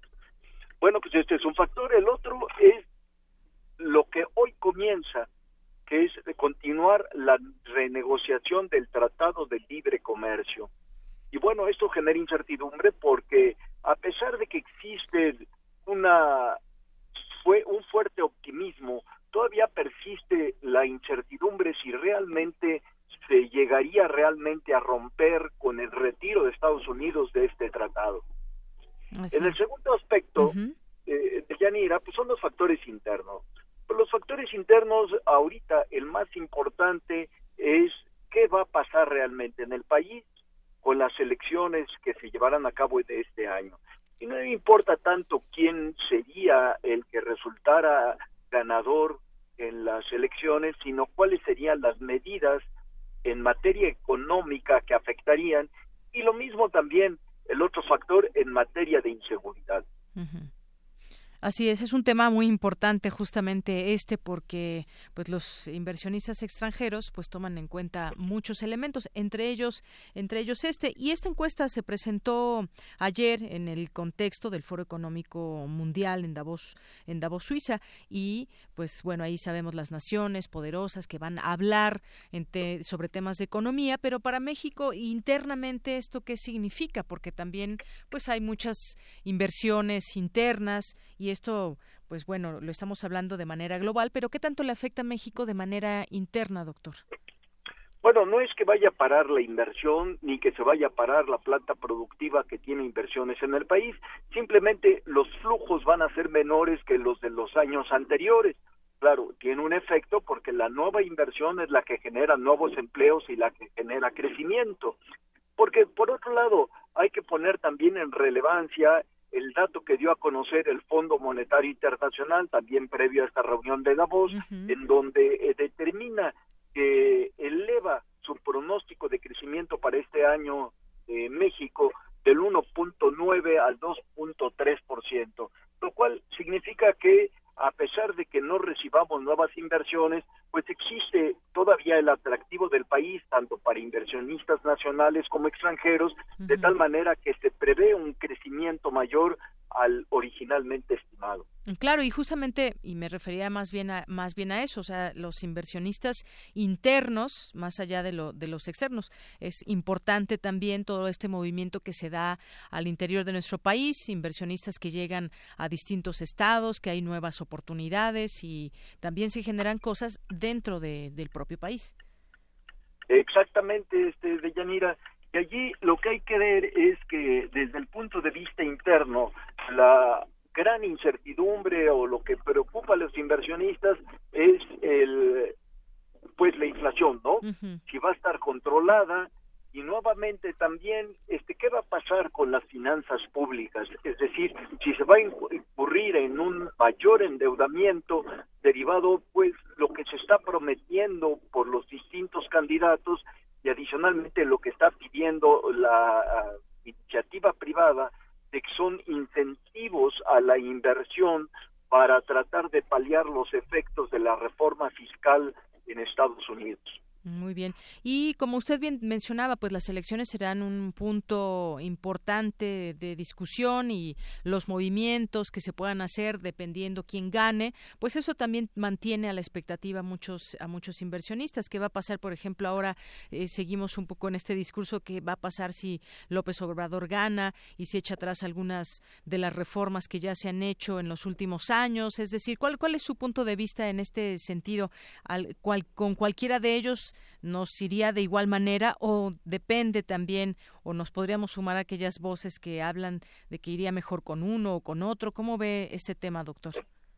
Bueno, yo creo que al final de cuentas cualquiera que gane va a tener que adoptar una serie de medidas económicas pragmáticas, de tal manera que no creo que se pudieran echar para atrás de manera total las reformas estructurales, pero sí hacerlas más lentas, obstaculizarlas, porque indudablemente existiría la presión tanto interna de los inversionistas, de las empresas, como también desde el punto de vista internacional. Entonces, eh, el planteamiento está en que se va a incurrir en un mayor gasto, que eso es lo que genera, eh, eh genera incertidumbre. Y genera incertidumbre porque esto lo que hace es, es impulsar el incremento en las tasas de interés y el incremento en las tasas de interés lo que nos hace es indudablemente aumentar también la, el umbral de rentabilidad para las nuevas inversiones y esto bueno pues eh, tiende a ser también un factor que a su vez tiene nuevamente eh, un efecto de impulso al incremento de los precios. Muy bien. Bueno, pues a tomar en cuenta todos estos elementos y por lo pronto, pues México queda en el décimo tercer lugar de los países más atractivos para invertir. Y bueno, todo esto que usted nos, nos comenta, que es una reflexión para entender, pues en qué, qué significa esta posición para México. Doctor, pues muchas gracias por esta entrevista. De nada, a tus órdenes, Yanira. Muy buenas tardes. Hasta luego, buenas tardes. Hasta luego, doctor Miguel González, académico de la Facultad de Economía de la UNAM. Queremos escuchar tu voz. Nuestro teléfono en cabina es 55 36 43 39. Tu opinión es muy importante. Escríbenos al correo electrónico prisma.radiounam@gmail.com.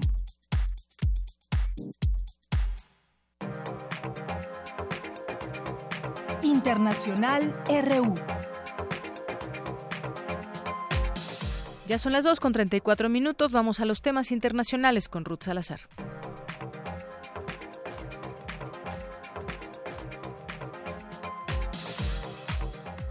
Este martes inició en Davos el Foro Económico Mundial. En esta edición se abordarán grandes desafíos globales como la desigualdad económica, el empoderamiento de la mujer y los avances tecnológicos, explicó el presidente del foro, Klaus Schubert. We need collaborative Necesitamos un esfuerzo de colaboración. Ninguna nación, ninguna persona, ningún grupo de interés por sí mismo puede abordar realmente la compleja agenda global de forma constructiva.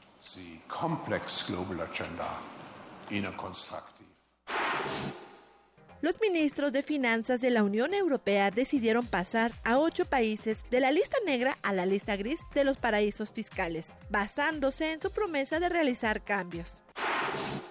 De acuerdo con el Observatorio Sirio de Derechos Humanos, ya son 80 las víctimas mortales derivadas de la operación Ramo de Olivo, que desde el pasado sábado iniciara el gobierno turco en su intento por derrotar a las unidades de protección popular kurdas de la localidad siria de Afrin. Habla el presidente turco Recep Tayyip Erdogan.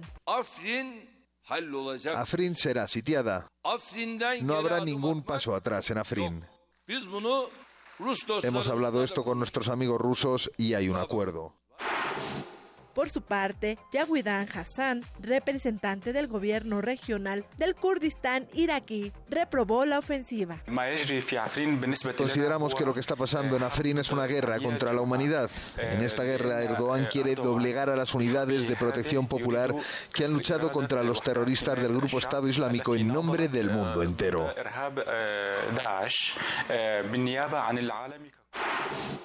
El expresidente catalán Carles Puigdemont continúa con la intención de regresar a España sin ningún riesgo para participar en su investidura, previsto para la próxima semana en el Parlamento de Cataluña, explicó el portavoz de Esquerra Republicana, Sergi Sabrià. Puigdemont tiene toda la legitimidad para ser el presidente del país. Es quien encabezó la mayoría republicana y tenemos que trabajar para investirlo, pero también para construir un gobierno efectivo cuanto antes. En tanto, el ministro de Exteriores, Alfonso Dazzi, reiteró la postura oficial del gobierno español. Parece que sea el mejor inicio de la legislatura el proponer a un prófugo de la justicia. Eh, y el gobierno ya ha dicho lo que va a hacer si se pretende hacer una investidura telemática o a distancia. Venezuela reaccionó ante las sanciones de la Unión Europea contra siete altos funcionarios de su gobierno. El presidente del Tribunal Supremo y uno de los sancionados, Michael Moreno, condenó la postura del bloque europeo. Las afirmaciones de estas autoridades de la Unión Europea consistentes en expresar que estas sanciones ocurren con el propósito de colaborar con la mesa de diálogo. Carece de cualquier teoría lógica e incluso no es más que una falacia de carácter político con el único propósito de transgredir la institucionalidad.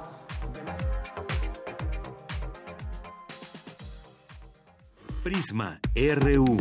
Relatamos al mundo. Porque tu opinión es importante, síguenos en nuestras redes sociales, en Facebook como Prisma RU y en Twitter como arroba PrismaRU. Continuamos y ahora vamos a Perfil RU. Vamos a presentarles esta primera parte de la conversación con la doctora Rosalinda Guevara Guzmán, que además hace unos días recientemente fue reconocida como primera integrante mexicana de la Real Academia de Medicina de España y ahora pues académica correspondiente extranjera y la única mexicana en esta institución. Vamos a escuchar esta conversación que sostuvimos con ella. Antes un perfil que nos preparó Tamara Quirós.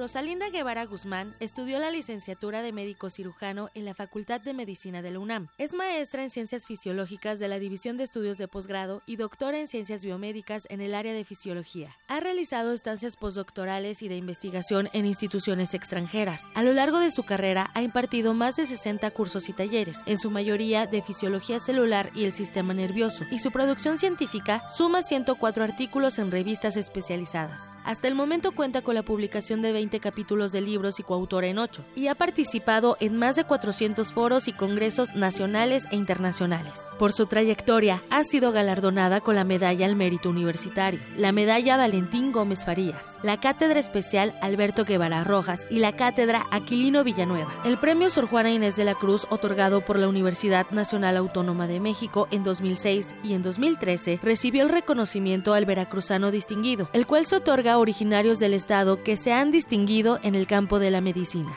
Pertenece a más de 15 asociaciones académicas. Se ha desempeñado como profesor titular C de tiempo completo y actualmente funge como jefa de la División de Investigación de la Facultad de Medicina de la UNAM. Este es el perfil humano de la doctora Rosalinda Guevara Guzmán.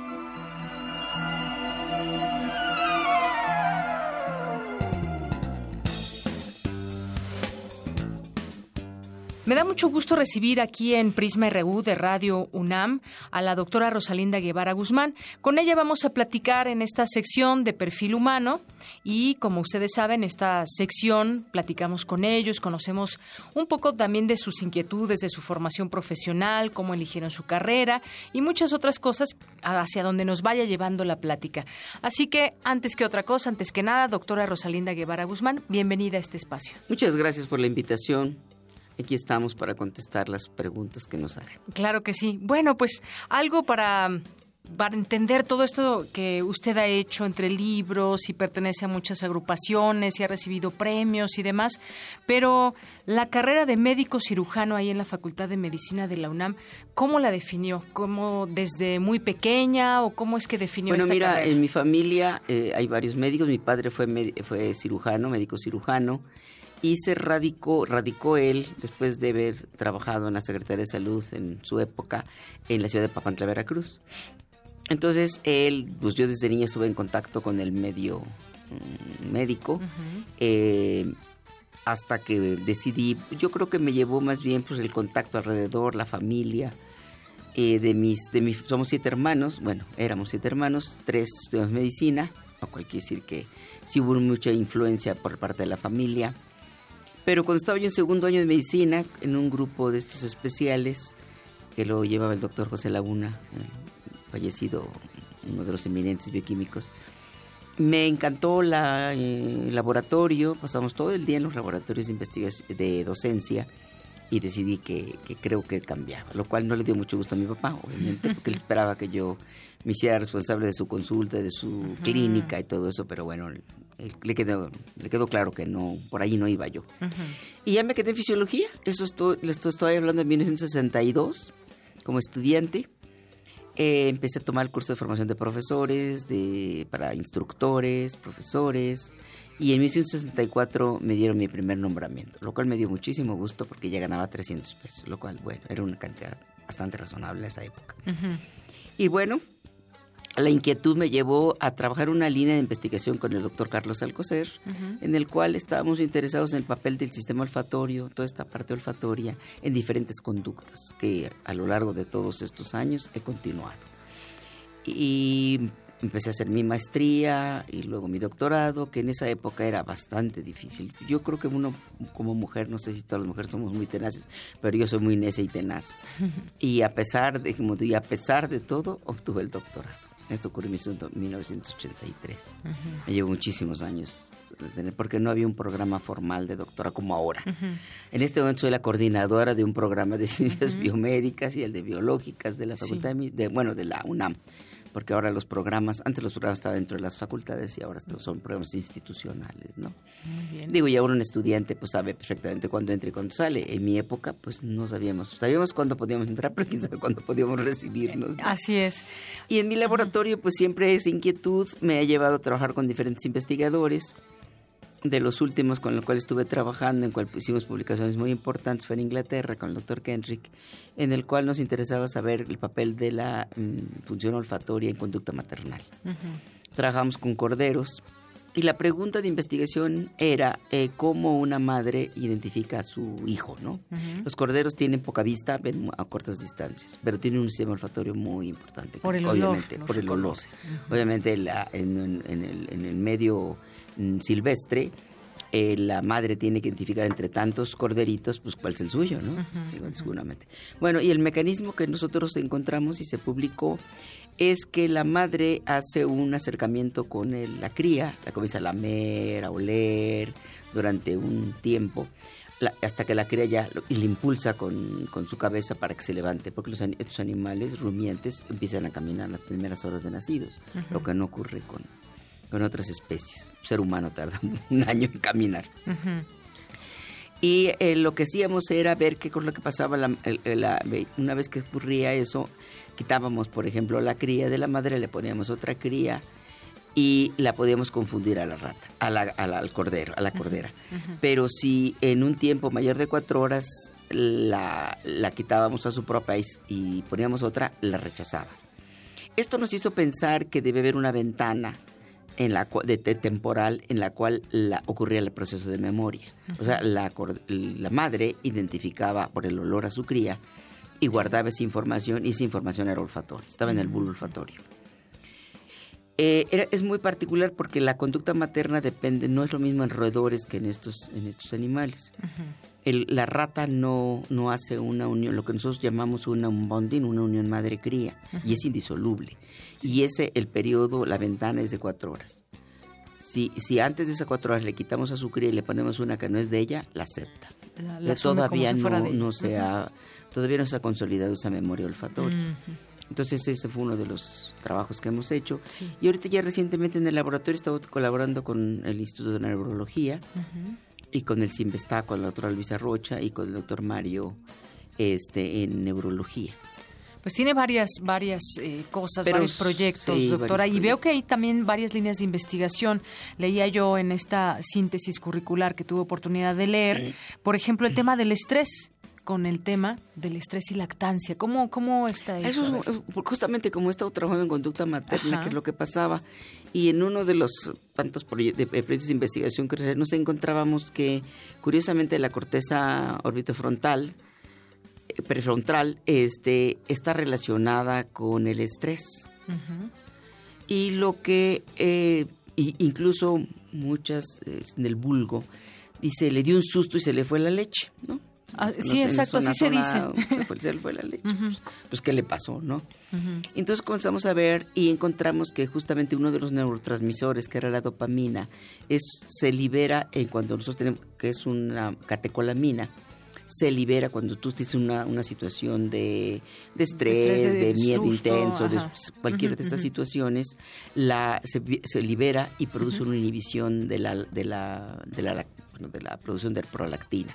Y eso interrumpe la lactancia. O sea, es, es real. Es pues. real, sí. Lo, Esto que se dice en el vulgo es, es, real. Sí, lo hicimos en, claro, un modelo animal, pero eso explica lo que puede estar ocurriendo en una mujer durante la lactancia, ¿no? Que dice, le dio susto y ya, ya no pudo, ya no pudo amamantar a su, a, su, a su hijo. Entonces lo que está ocurriendo es, son procesos, son vías de señalización que ocurren en el sistema nervioso central que liberan ciertos neurotransmisores que pueden favorecer o inhibir unas vías o unos es que todo está conectado. Claro, claro, claro. ¿No? Porque uno diría, bueno, que tiene que ver una cosa con la otra, pero se mandan esas señales a nuestro organismo y pueden suceder muchas sí, sobre todo, por ejemplo, el eje que es el eje hipotálamo hipófisis, del cual ocurre todos estos procesos de, estrés, ¿no? El sistema límbico y parte del sistema parasimpático y simpático, pues favorecen, nos preparan para enfrentarnos ante una situación difícil, digamos, que nos corremos, eh, nos enfrentamos. Yo tuve una experiencia interesante, bueno, yo digo, ahora la puedo platicar. Estaba en un cajero automático y de repente sentí que algo así en mi, aquí en mis costillas se me secaba y me dijo, está que dinero, algo así me dijo el tipo. Entonces en ese momento yo le contesté, discúlpame, pero es que ya mi tarjeta ya, ya, este, ya, ya hice el retiro y no puedo retirar más. Y lo hice. Retira más, le dije, no, no. Es más, mira, ya se la tragó. Y este, entonces no, no, no, que no volteara, y entonces le dije, ¿sabes qué cosa? No te voy a dar nada, ¿eh? Qué valiente, doctora, porque en estos eh, tiempos... Ahorita lo reflexiono y a, esta distancia puedo decir, esta persona no era un profesional.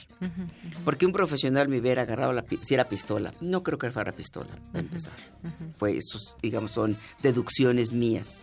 No era profesional porque si no me hubiera golpeado. No era una pistola porque a lo mejor me hubiera dado un cachazo, ¿no? A lo mejor era, una, era la pura mano, el puro dedo, ¿no? Y este, en ese momento entró otra, otra persona, otro cliente, tarjeta bien, era un domingo que yo por más que le hiciste a mis hijos que no fueran a sacar dinero de los cajeros los domingos y yo lo hice. Y este le, me volteó y le digo, este señor me está atacando. Entonces él se quedó asustado, ¿no? Y el, esta, esta, persona se veía, ya le vi medio la cara así medio de lado y vi que algo así así con la mano, ¿no? Y el señor comenzó como a gritarme, señora, porque me involucró, ¿no?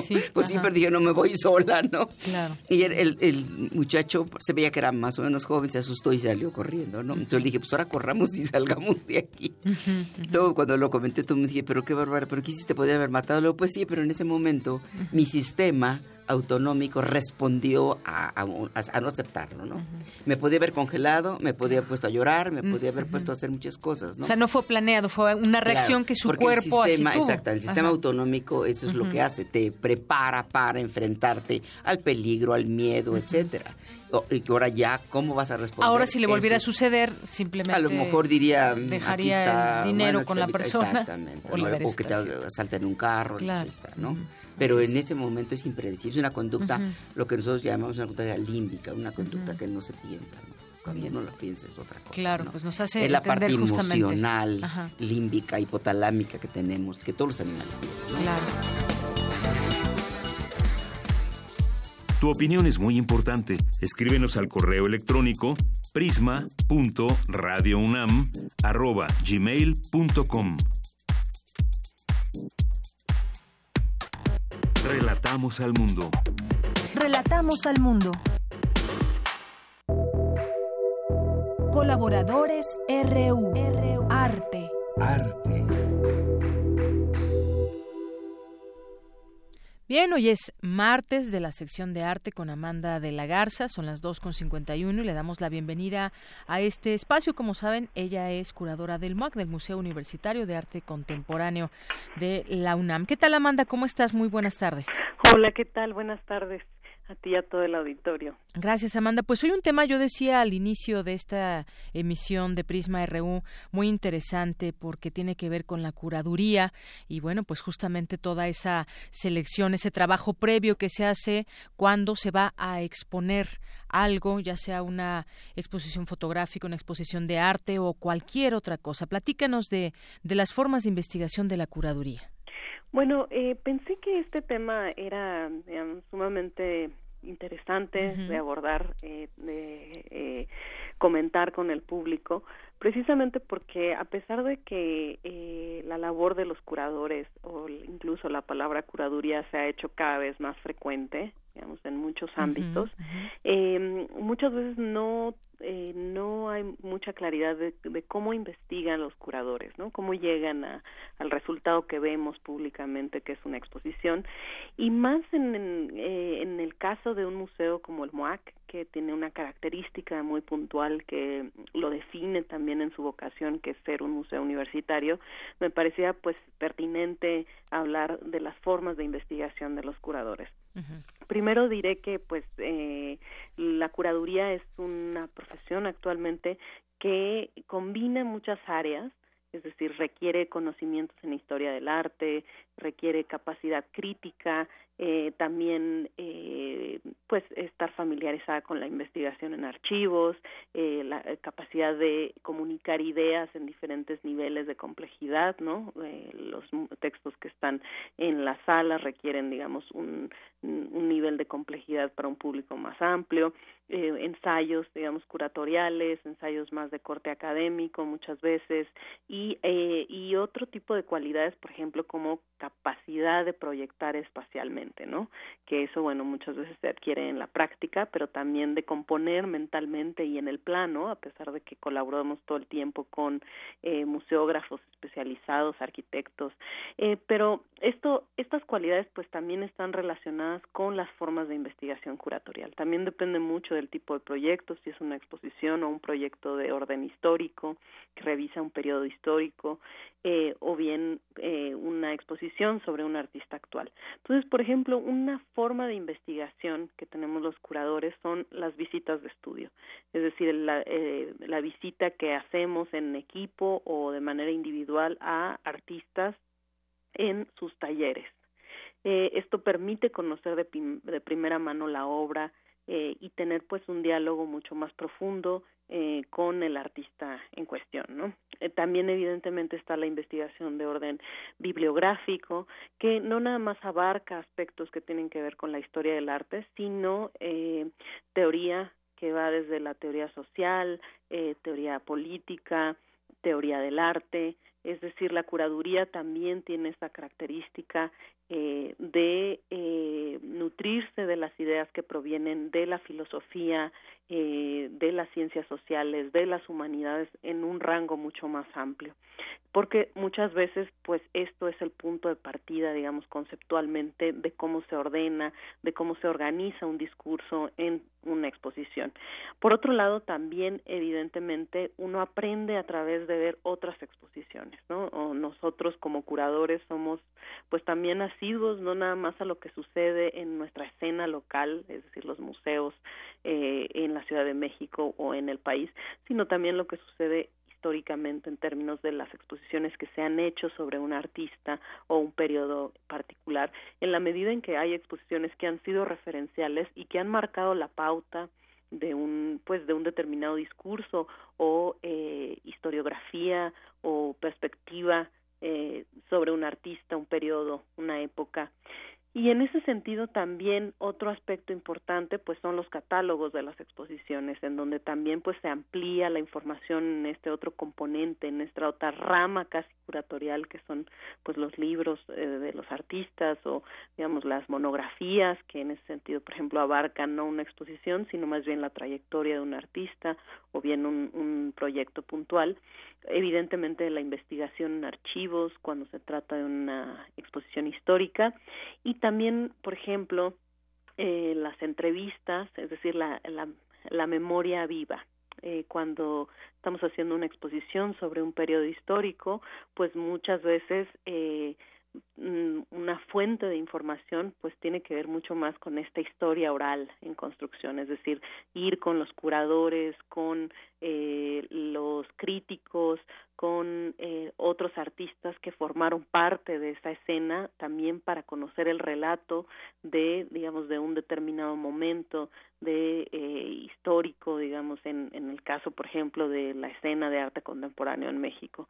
Y yo diría que también una forma de investigación un poco atípica dentro de la curaduría sería haciendo exposiciones. Es decir, cuando uno plantea una exposición e intenta organizar un conjunto de obras en un discurso, digamos, eh, lógico, pero que al mismo tiempo eh, abra nuevas preguntas, eh, también la forma en que ocupan estas obras el espacio o los documentos el espacio y en términos tanto a nivel eh, de recorrido como de eh, pues conceptualmente eh, también es una forma de investigar sobre un tema a partir pues de, con, eh, de las relaciones que se pueden establecer en una obra eh, la relación que el público desarrolla con las piezas que están ahí entonces es un tipo de investigación una forma de aproximarse al arte que si bien se nutre profundamente de la historia del arte, no es una investigación que estrictamente sea solamente académica. Entonces eso lo hace, digamos, una pues un tipo de, de profesión y una forma de investigación que requiere, digamos, eh, de múltiples habilidades y también, digamos, de todas estas disciplinas que están en juego en el quehacer de las exposiciones y, por lo tanto, de la, de la curaduría.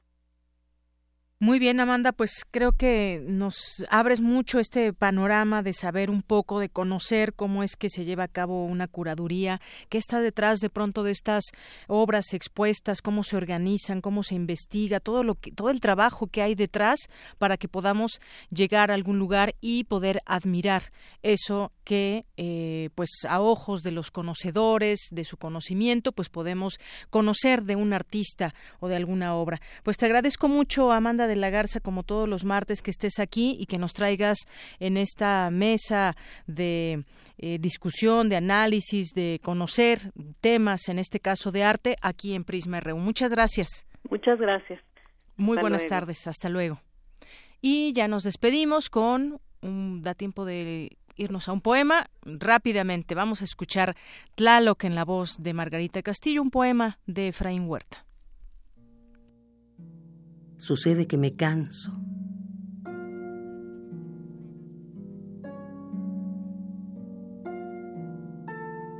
Sucede que me canso de ser Dios. Sucede que me canso de llover sobre mojado. Sucede que aquí nada sucede, sino la lluvia, lluvia, lluvia, lluvia.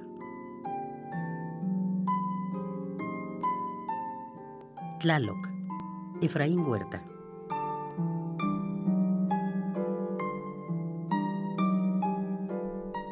Hoy que comienzan las lluvias, al menos eso se prevé. Muchas gracias a todos ustedes que nos acompañaron. Son las tres en punto. Mi nombre es Deyanira Morán, a nombre de todo el equipo. Tengan buena tarde, buen provecho y nos escuchamos mañana a la una.